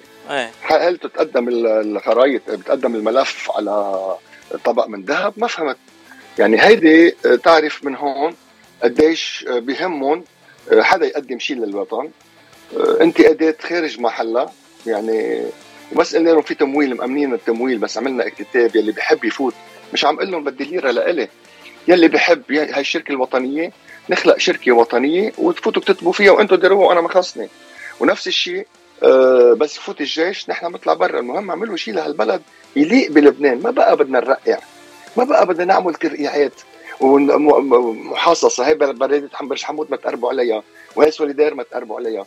لا، نحن بنعمل وين وين سيتويشن، بنظبط مصلحه لبنان ككل، ومن هون بننطلق، وساعتها كل البل... كل ال... كل الوين وين سيتويشن للكل، كلهم بيربحوا. بس يكون عندنا مشروع عملاق خاصه لبيروت.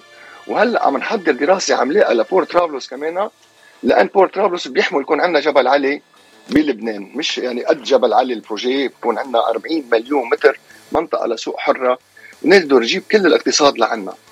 مش بعيد الخبرية، منا صعبة، بدها إرادة، بدها وطنية، بدها أشخاص وطنيين يوصلوا على الحكم. بس هيدي أهم شغلة، أهم نقطة ناقصتنا بالبلد. طيب يعني أنتوا بالمشروع اللي عندكم على فكرة مش على ورق بس، في برزنتيشن كتير حلوة أنت بعتت لي إياها وعم شوفها، يعني بكل الصور مزبوط، بكل الإلستريشنز موجودة. بس الفكرة انه على ورق مش على ورق، يمكن في باوربوينت برزنتيشن بس هو ما عارف يشغلها. ما فهمت قصدك اول سؤال انه ما عارف كيف واحد يقدم الخرايط، يعني مهندس شو بيقدم بس فهموني. بدك تروح ترسم لهم اياها قدامهم هيك على على اللوح يمكن، ما بعرف.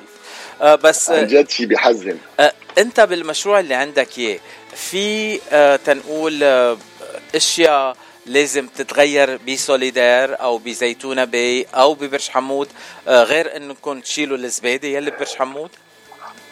نحن ما دقينا بشيء خاصه، بالعكس نحن كسوليدار آه انقذناها، لان هلا مدمره مزبوط. دمره اقتصاديا، ما فيها حدا، ما فيها كذا، يعني نحن بس نفوت عشرين ألف سايح بيتون بيفوتوا وبينطلقوا على من سوليدار على بر... على جديدة على المنطقة كلها، على بيروت، على لبنان. هيدي بتكون أنقذت أول شيء السياحة. تاني شيء حركت، أنت بتعرف باخرة عملاقة بتطلع اللي بتطلع من لبنان بدها خمسمية كونتينر أكل. كيف إذا عندك أربع بواخر؟ يعني تخيل كل باخرة وفيها خمسة آلاف موظف، اعتبر تلتون من عنا، لأن كل بلد بياخد التلت. فكمان هودي شغلة مهمة عندك كمان، كيف ما كان عشرة آلاف موظف بس بالسياحة بالبواخر، وهودين بيقبضوا بالدولار فريش. مش بتعرف انتو فريش، انتو ما عندكم شو فريش وشو اولد. أه الفريش بنخليه بالبراد، ايه بتخلوه بالبراد بيضلوا فريش ولا شو؟ يعني عن جد عن جد شو عملوا فينا بلبنان، شيء مش ما حدا بيصدقه. إذا كل شخص نزل من السفينة أو من الباخرة اللي بتوصل على البار واشترى قنينة مي بن سوليدار يلي هلأ ما بعرف قديه صار حقها أه بمطار، بعرف إنه صارت كتير غالية، يمكن بسوليدار بتكون بنفس السعر، وقتها بسوليدار بيصير في عندهم مدخول كفاية. يعني مش عم بعرف شو الحجة يلي عم بيلاقوها تيقلوا فيها العجة ويقولوا لك إنك ما فيك تعملها. هيدي بعد أنا ما فهمتها. يعني يعني عندهم خطة، أنا مثل اللي عم حسب ما عم ننتبه له، حسب البروبوزل عم تقدم كلها من الطرح الألماني لغيره، أنه عم يفكروا ياخدوا حوض واحد اثنين ثلاثة يعملون سوليدار اثنين، يعني بروجي تجاري أكتر ما هو همهم بور، وآخر همهم يعملوا بور. هيدا اللي عم بفهمه أنا من شغله، ولقد ما ضغطنا عليهم هلأ رجعوا يغيروا شوي، لأن يرجعوا يمشوا على شيء اسمه بور. لأن عندنا قناة السويس اللي عم تعملوا قناة السويس واللي عم يعملوه المصاروي، نتعلم أشياء منهم. مش عم بقول لك نتعلم من نيويورك، من كاليفورنيا، من كذا، نتعلم من جيراننا اللي عم تعملوا قناة السويس هلا، وعم تعمل عم تحضر هب لها طوله ثمانية كيلومتر يمين ثمانية كيلومتر شمال، وعم تجهز حالها كمان هولا لها، لأن هودي غير نحن بناخذ التفيت، بس تفيتنا مش حنقدر نقوم عليهم. في هب في هب في كمية اثنين وعشرين بالمية من الملاحة العالمية بتقطع من قدامنا. يا جماعة ليش ما نكون جاهزين؟ مصلحة يعني لبنان كلنا بنستفيد، كل الشعب اللبناني بيستفيد. ليش عم كرمال مصلحة شخص أو فرد عم نضرب بلد؟ هيدا اللي مش عم نقدر نستوعبه. قديها الزل، قديها الانحطاط. أنا شخصيا مش ضد آه إنه يكون في عنا مرافق سياحية ومنتجعات سياحية وتنقول آه مشاريع سياحية، على رأسي وعيني لازم يكون عنا سياحة. بس البار ما المرفأ شغلة مهمة لكل بلد، خاصة بمنطقة مثل منطقة الشرق الأوسط ومدخل بين أفريقيا وأوروبا وإس أو آسيا، يلي كتير كتير مهم لكل العالم مش بس للبنان. يعني موقع استراتيجي هيدا صح مية بالمية. ونحن بورنا إذا عملنا بطرابلس، نحن الهب ضخم المنطقة الحرة، منكون عم نوفر على كل سفينة عم تطلع على دبي ثلاثة آلاف وخمسمية كيلومتر ملاحة على كل سفينة. بس المشكلة اللي عنا بتوصل السفينة بتنطر، ببهدلوها، بنطروها، بسكر جمعة سبت أحد البور، بفضلوا بيروحوا بيناموا. أه ما في عنا استقبال مرتب، بدون بدون سمسرة، فعم يضطروا العالم يروحوا ثلاثة آلاف وخمسمية كيلومتر إضافي على دبي يشتغلوا شغلهم، يعملوا هب هونيك ويرجعوا. سو so, نحن بدنا إرادة، بدنا إدارة مرتبة، بدنا إدارة، بدنا حكام وطنية وعندهم فيجن. هيدي اللي عم تنقصنا. نحن الواسطة هلكتنا. كل واحد عنده خيه وابن عمه بيجوا بيحطوا، ولو كان ما بيفهم بالشغلة بده يحطه. هيدي اللي خربت لبنان، وهيدي هي أنا بسميها الخيانة العظمى للوطن. ما في مسؤول محطوط، هلا في كم واحد محطوطين بمحلهم، بس ما في مسؤول عن جد قاعد بمحله، كلهم بالواسطة. يعني انا مشان هيك تركت لبنان. ما حدا عندي من العائله مسؤول تيحطني بمحل هيك مدهين مثل ما بيقولوا. طيب شربل، انت هالاحد عندك محاضره بعد القداس بكنيسه سيده لبنان ببيفرلي هيلز، صح؟ وبعرف عندك محاضرات تانية بمناطق تانية وبمدن ولايات تانية. أه لوين اخذ هالبرزنتيشن هالمحاضرات بعد بيفرلي هيلز هالاحد؟ في عنا عم نحضر هلا ني بين فيغاس وبين ميامي واورلاندو ونيويورك بعد ما اكدوا لي. آه ليك انا الي آه انا وصلتني عزيمه لك هلا. اوكي، ونحن حاضرين. آه برساله خطيه من دالاس تكساس آه عم بيقولوا thank you Vatche for letting us hear Sherbil and have some hope for better tomorrow in one day uh, this ever be a reality if one day this ever will be a reality. وكمان عم بيكتبوا لك عم بيقولوا شربل Lebanon is in need for more people like you who puts it above all regardless of background or sectarian. يعني يعني بيحبوك العالم. وعم بيقولوا such a, such a complete and comprehensive plan to rebuild. Best of luck with you with your initiative and all the support. See you soon in Dallas إن شاء الله. uh, من رانيا الجردي. نحن حاضرين. رانيا الجردي عم تعزمك على دالاس. تفضل روح على دالاس كمان عمول محاضرة وخبرهم شو بدك تحضر وشو لازم تعمل. أنا من أنا من قلبي مستعد روح. أنا كل همي كل همي ما نستسلم. كل العالم بتحسهم بلبنان استسلموا ويأسوا. أنا الحرب العامة اللي تعليقين كان بالانتخابات إن كذا كذا واحد بيقول لي خلص روح نضب قعد ببيتك. نحن مش رح نستسلم، بدنا نضبط بلدنا، بدنا نعمله جنة، نرجع نرده على الخارطة العالمية. ما بقى نخلي هالفاسدين دايرين البلد. حلنا نوقف حد بعضنا، ننقي أشخاص الصح بالمكان الصح، ولوحده البلد بيزبط. بس بدنا أشخاص الصح بالمكان الصح، ولوحده لبنان بيزبط. أحلى بلد، أحلى شعب بالعالم، أزكى شعب. بالسياسة صفر. أه شربل، بدي أقول أنا الاغتراب حتى تعب من مساعدة لبنان بهالبانديدز. يعني عم نرقع مش عم نصلح. يا ريت يا ريت فينا نحط المجرى الصح لهالبلد ونمشي بالمجرى المضبوط تنساعد البلد يرجع يوقف لحاله على اجريه، مش نبعث له آه كم علبه آه اكل او كم قطعه تياب او صندوق دواء. لا، لازم نوصل البلد تيقدر يوقف على اجريه. هذا البوريا اللي عم تحكي عنه هذا رح يجيب مدخول للبنان اذا مش قد البترول اللي رح يلاقوه او الغاز اللي رح يلاقوه بشرق المتوسط. بده يكون شيء محاذي اكثر او اكثر كمان. مزبوط، لانه هذا رح يضله دايم على طول. مزبوط. نحن رح اقول لك شغله اللي عم بيصير بلبنان آه لا يطاق، ومن الداخل خيانه من الداخل. أنا بعطيك مثل بالنسبة لنا ككونستراكشن كمهندسين عندنا رخص. نحن ليش ما بيمضوا الرخص ليمشي الشغل بلبنان؟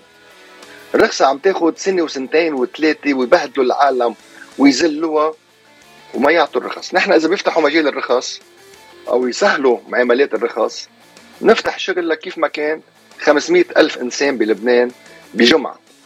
في كتير رخص واقفة ومجمدة. بعدين الدرك ناطر واحد يبلش برخصة يروحوا يوقفوا. في قرار بتوقيف الشغل. حتى براس النورين كنا عم نشوف هونيك نهار بيت قشط بسبب التلج، بيطلع الدرك عم يوقفوا بيته قشط. بدل ما يوقف الدرك يساعده بيبعتوا، بيطلع الدرك بيطلع تفتيش. يا اخي ليش عم توقفوا للزلمه؟ بده يصلح بيته، ممنوع حدا يضرب ضربه.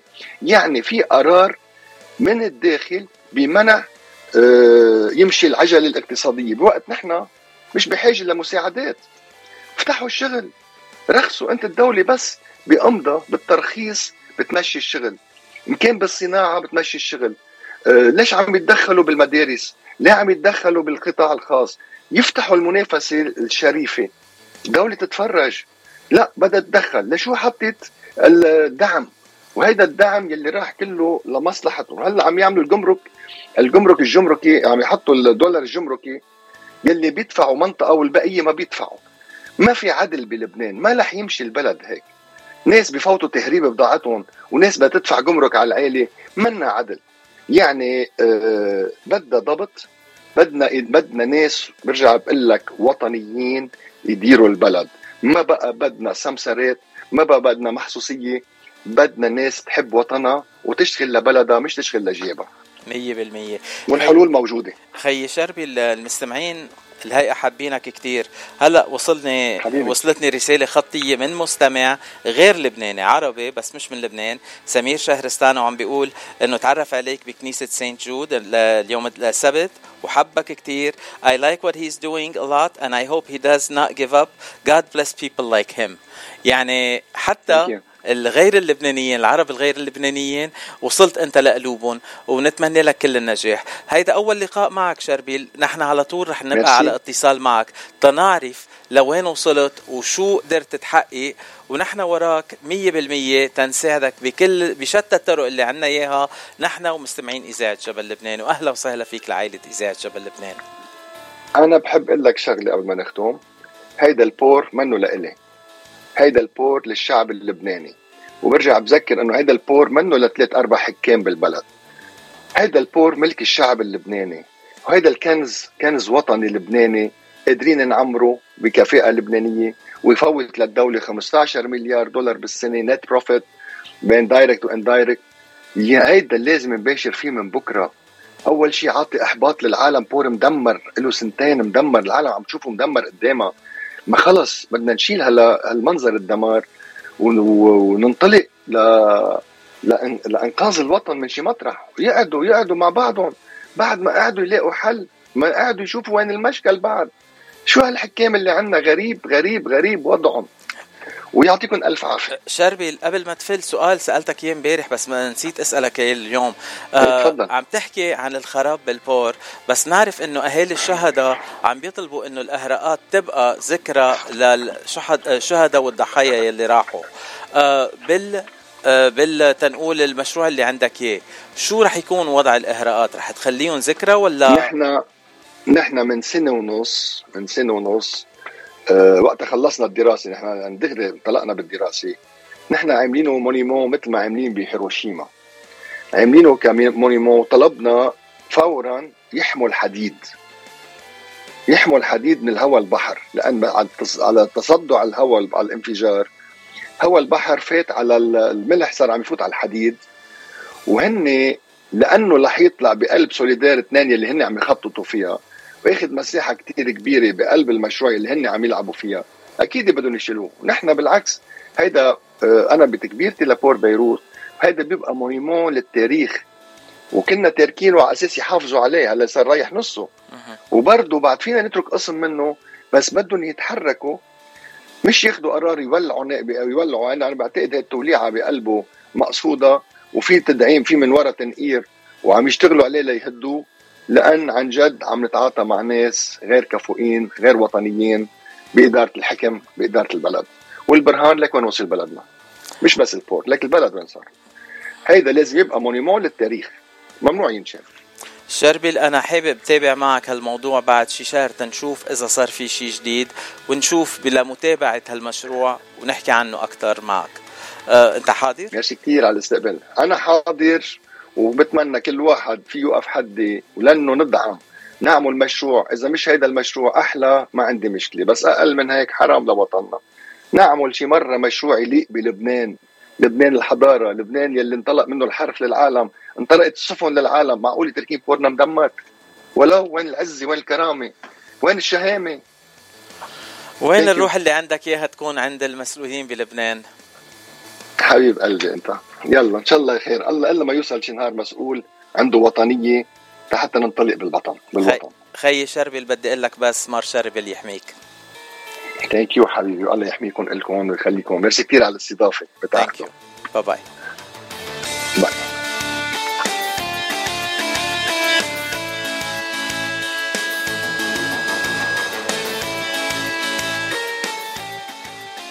لحظات قليلة ومنكون مع الفقرة الثالثة لليوم من صدى الاغتراب عبر إذاعة جبل لبنان من لوس أنجلوس. The awaited event of the year is finally here, kicking off his U S tour for twenty twenty. جورج نمير will be live in California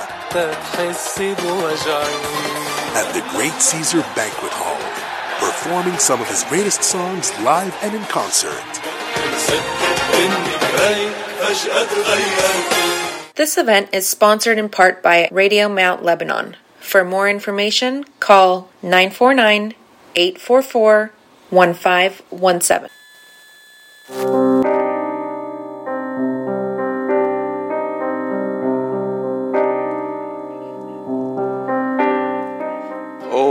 مع صدى الاغتراب مع أخبار نشاطات كل الجاليات العربية من جميع أنحاء الاغتراب عبر إذاعة جبل لبنان من لوس أنجلوس برعاية The Gate Encino.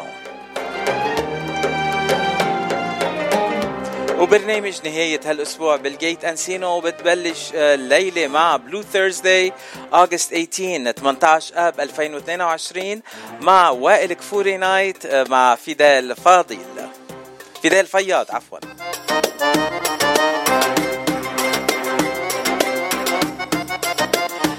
أما ليلة بكرة The One Friday أغسطس التاسع عشر تسعة عشر آب فالحفلة بيحيى سالم المولى. وليلة السبت مثل ما سمعتوا من ضيفنا الأول لليوم تامر دبوكي رح يكون بالجيت ليلة السبت عشرين آب ألفين واثنين وعشرين مع ريتا فرح مع حفلة كتير حلوة.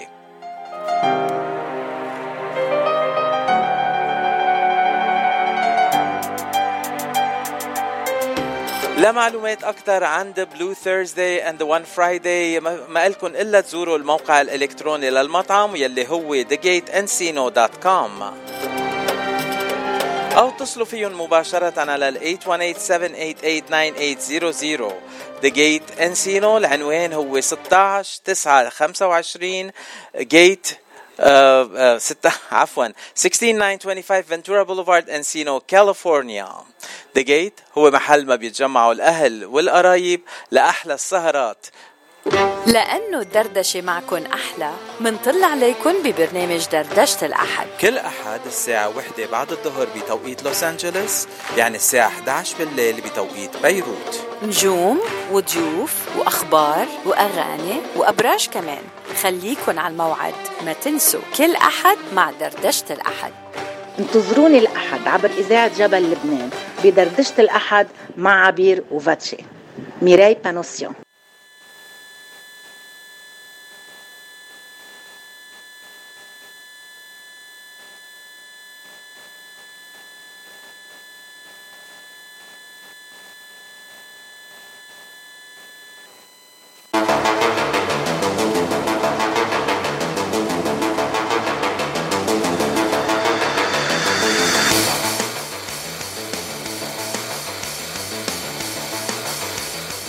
وهلأ صار موعدنا مع الفقرة الثالثة لليوم وضيفنا الثالث لليوم.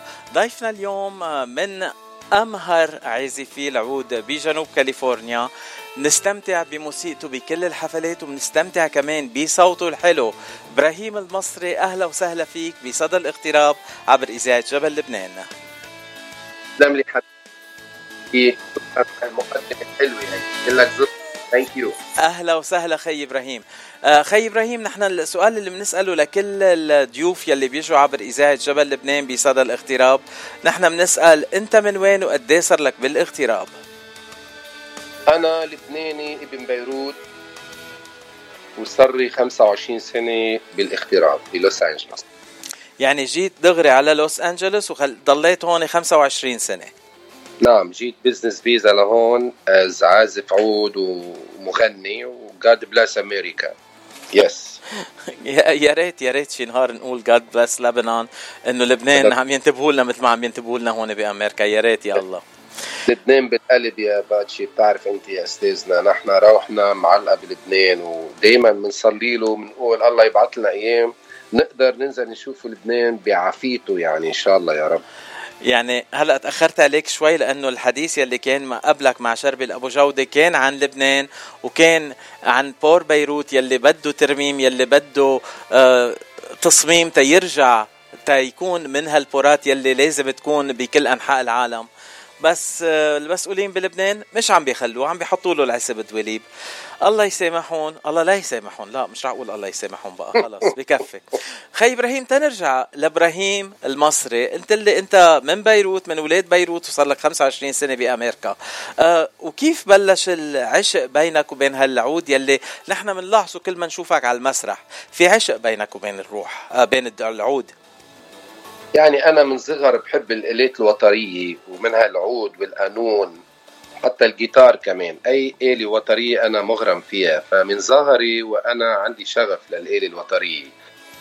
فالله يرحمها ماما من الأشخاص اللي شجعوني إنه أنت يا ابني تعلم على العود، أنت بيصير صوتك حلو، فهي كانت المشجع الأول لإلي. وسمعت الكلمة رحت عند أستاذي الله يرحمه أحمد سعيد عقل، ابنه عازف الكمانجا الأول جهاد عقل، هو كان أستاذي واللي علمني على آلة العود ببيروت. كثير حلو. أه هلا نحن بنشوفك بالحفلات بتدق عود وبتغني، بس اكتريه الوقت نس... آه... نسمعك عم بتدق عود اكثر من انه تغني. ليه ابراهيم ما بغني مع انه صوته حلو وغنائه كتير حلو؟ نو انا بغني بالعكس، ولكن بتعرف اي اغنيه بدنا نعملها، اي غنيه بدنا نسويها بدنا نعمل معزوفي لها. بعدين انا بحب يعني سمع عزفي قبل ما غني، لان انا يعني اكثر ما اني عازف عود انا بعتبر حالي بغني مع العود، بس هيدي الشغلة كلها. آه ومشان هيك لازم تعزف وتغني بنفس الوقت. آه طيب إيه؟ هلا عندنا معزوفة لإلك بدي مرقها على الهوا سمعها للمستمعين ونكفي سوا. معزوفة هيك مش طويلة كتير، نسمعها سوا. تفضل.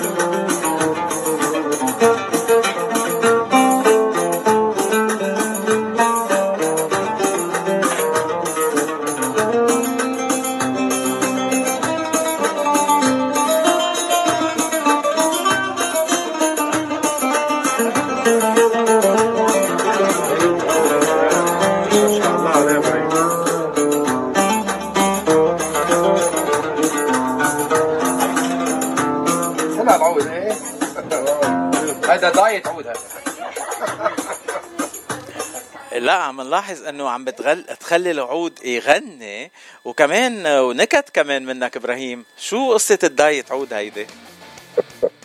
بتعرف في اليوم في عنا عود الالكتريك، فالعود الالكتريك ما قال له بطن، مظبوط، فبيسال شو هي العود هذا، بقول له هذا دايت عود، هذا اورجانيك. فبيحبوا الكلمه، بيضحكوا وبنضحك سوا. تعرف الفنان مش بس صوت، يعني لازم يكون عنده كاريزما حلوه، يكون روحه حلوه والناس تحبه، يعني ما يكون سيريس يعني بس عم غني وكأنه انا بسمعه سي دي. فالحمد لله يعني الناس حبتني باللي انا عم قدمه، يعني هيك مع الروح الحلو وبيطلع معنا كلمتين هيك حلوين. آه. ف... على سيرة اللي بيحبوك خي إبراهيم، زميلتي عبير اليوم عم بتغار مني مية بالمية، لأنه أنا عم بعمل لقاء معك وهي مش موجودة معنا باستوديو، لأنه هي من الأشخاص يلي بيحبوا عزفك وغنائك وطلتك على المسرح كتير، وعطول بتحب تروح تشوفك بكل محل ما تغني أنت.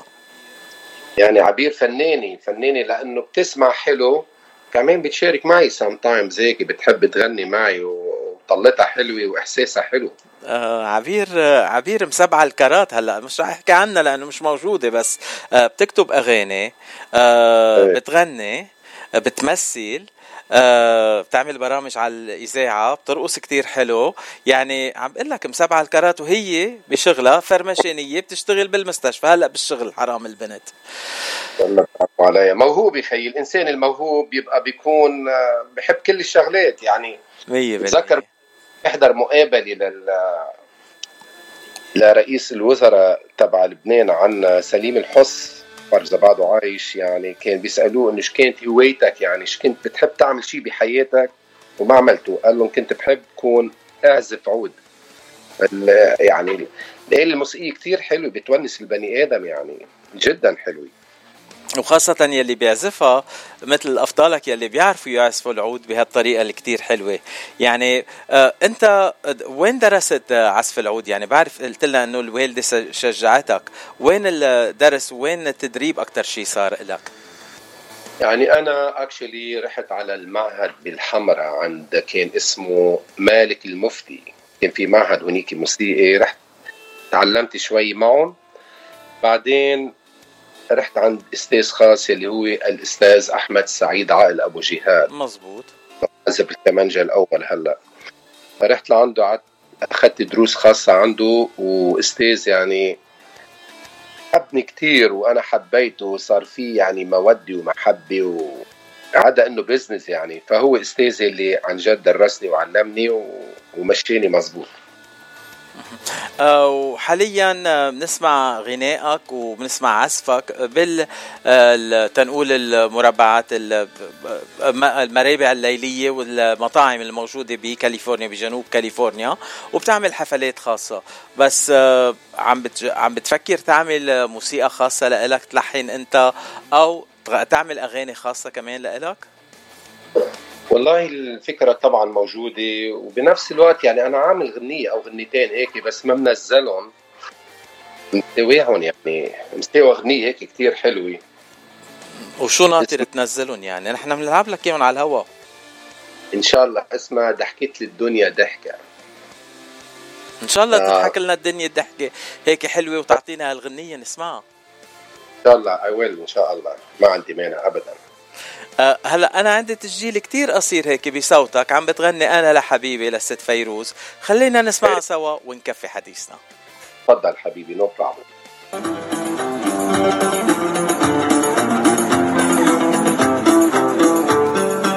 حبيبي لا تهتم، جيت بلا سؤال، ريت لو سرقني راحتي بال. حبيبي لا تهتم، جيت بلا سؤال، نومي سرقني من راحة البال. وانا على درب درب عالجمال، شمس المحبة كي تنزلي انا لحبيبي حبيبي. يا عزورة بيضة بدها تسألني انا لحبيبي وحبيبي.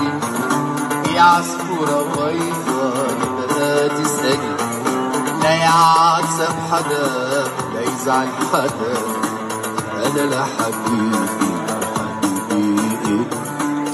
يعني بتسجيل بحفلة بهالطريقة الحلوة، بتصور بس أنه تسجيل إذا كان باستوديو رح يكون أحلى أحلى بكتير إبراهيم.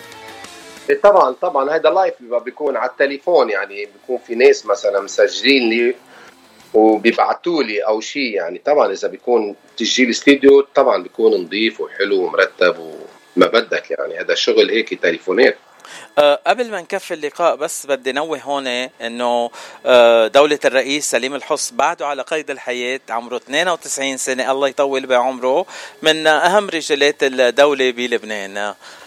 أه ومنكفي اللقاء هلا. طيب اذا ما بدك تنزل غنية، شو قولك تعملنا هيك شي جنجل لإذاعة جبل لبنان، تغنيها وتقلنا اياها على العود وتسجلنا اياها وتبعتنا تنلعبها على الهوا مباشرة؟ لعيونك بصير، ليش لا؟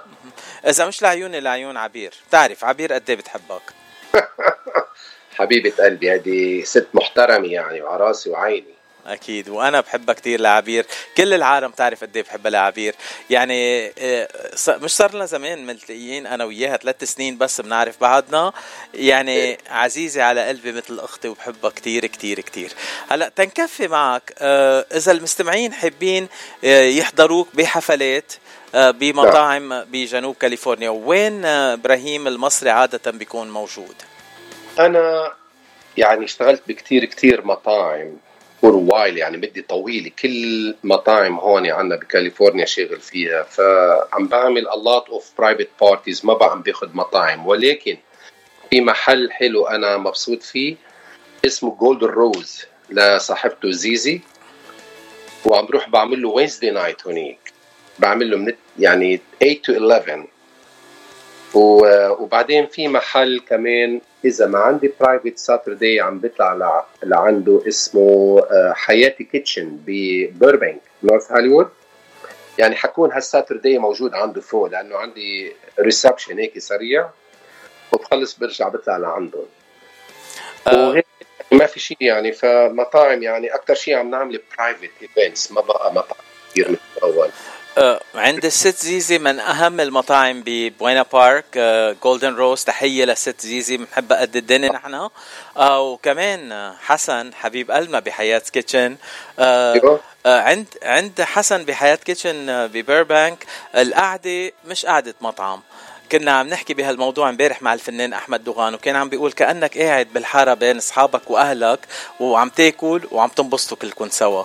يعني هيدي هيدا هيدا الإحساس اللي بتاخده عند حسن، وتحية كبيرة لحسن حبيب قلبي.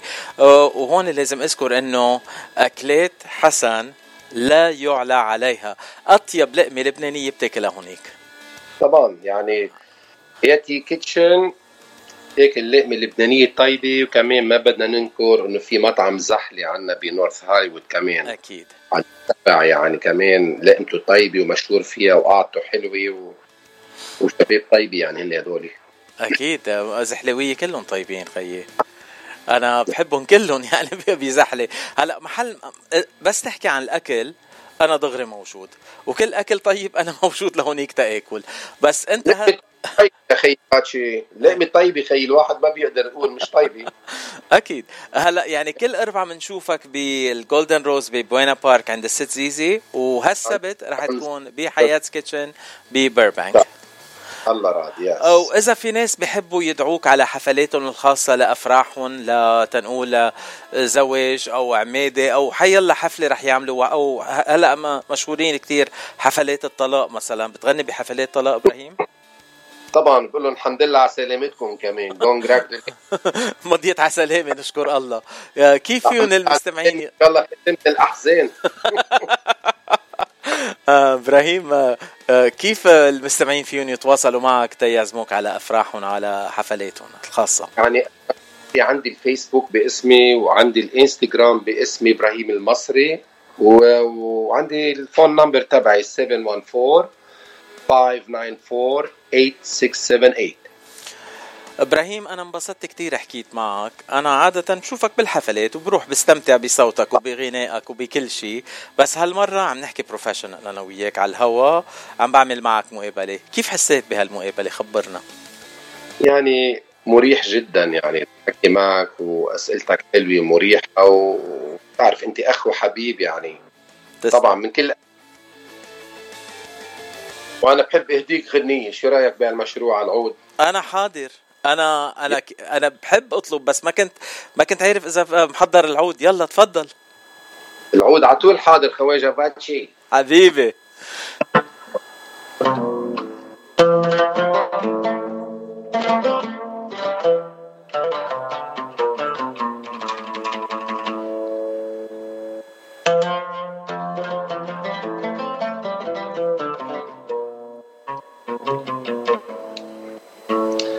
انت خلتني اعيش الحب ويا الحب،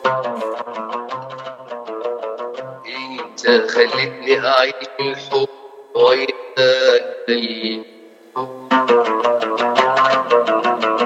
قولي رحتي بحبك بحبك بحبك من جديد.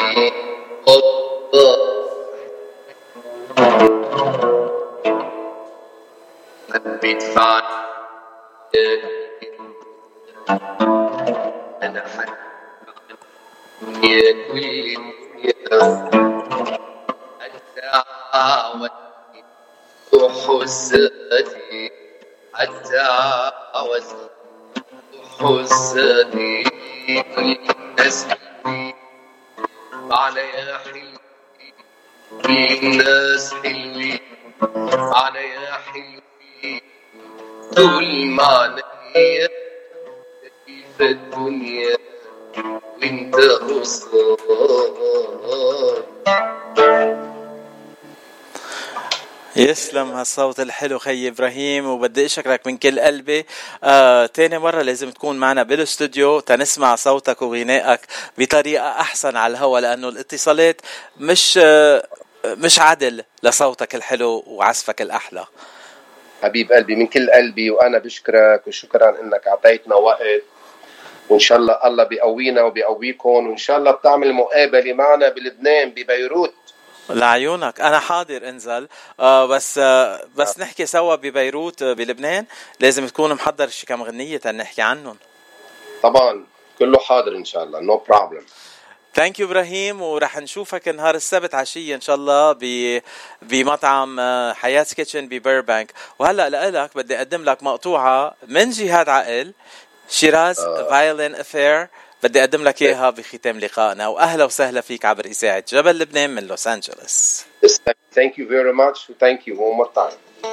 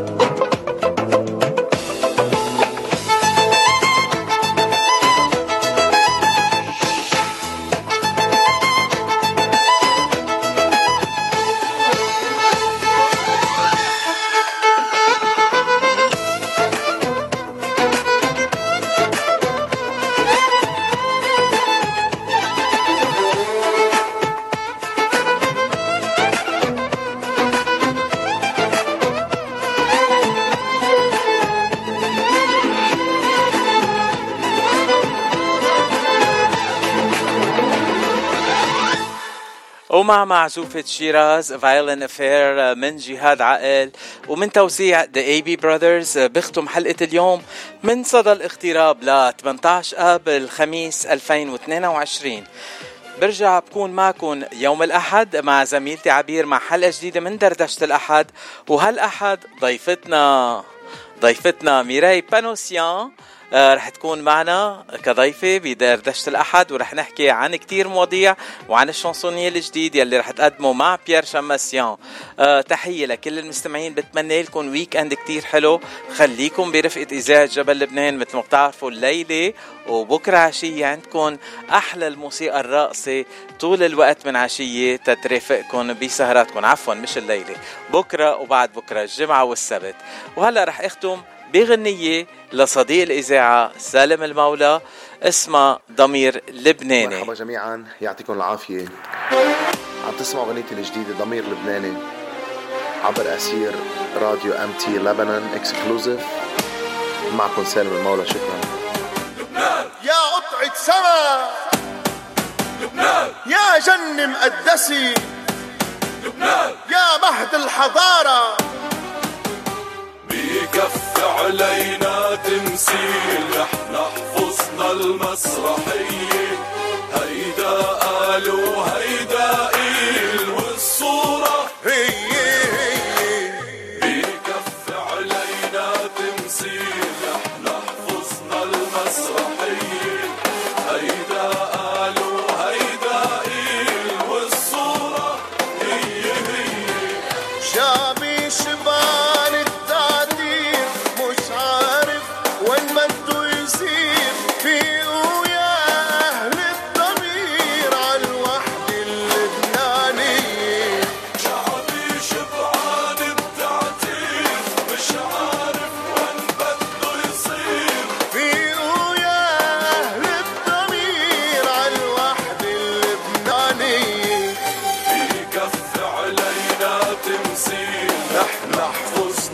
مسرحية، هيدا قالوا هيدا قيل والصورة هي هي.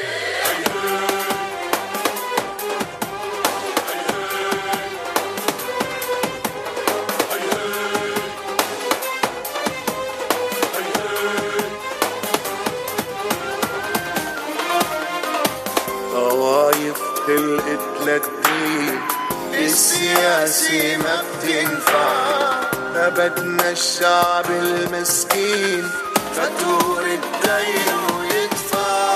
طوايف خلقت للدين للسياسي ما بتنفع، نبتنا الشعب المسكين فاتور الدين ويدفع. قربنا وقلنا لبنان رح يرجع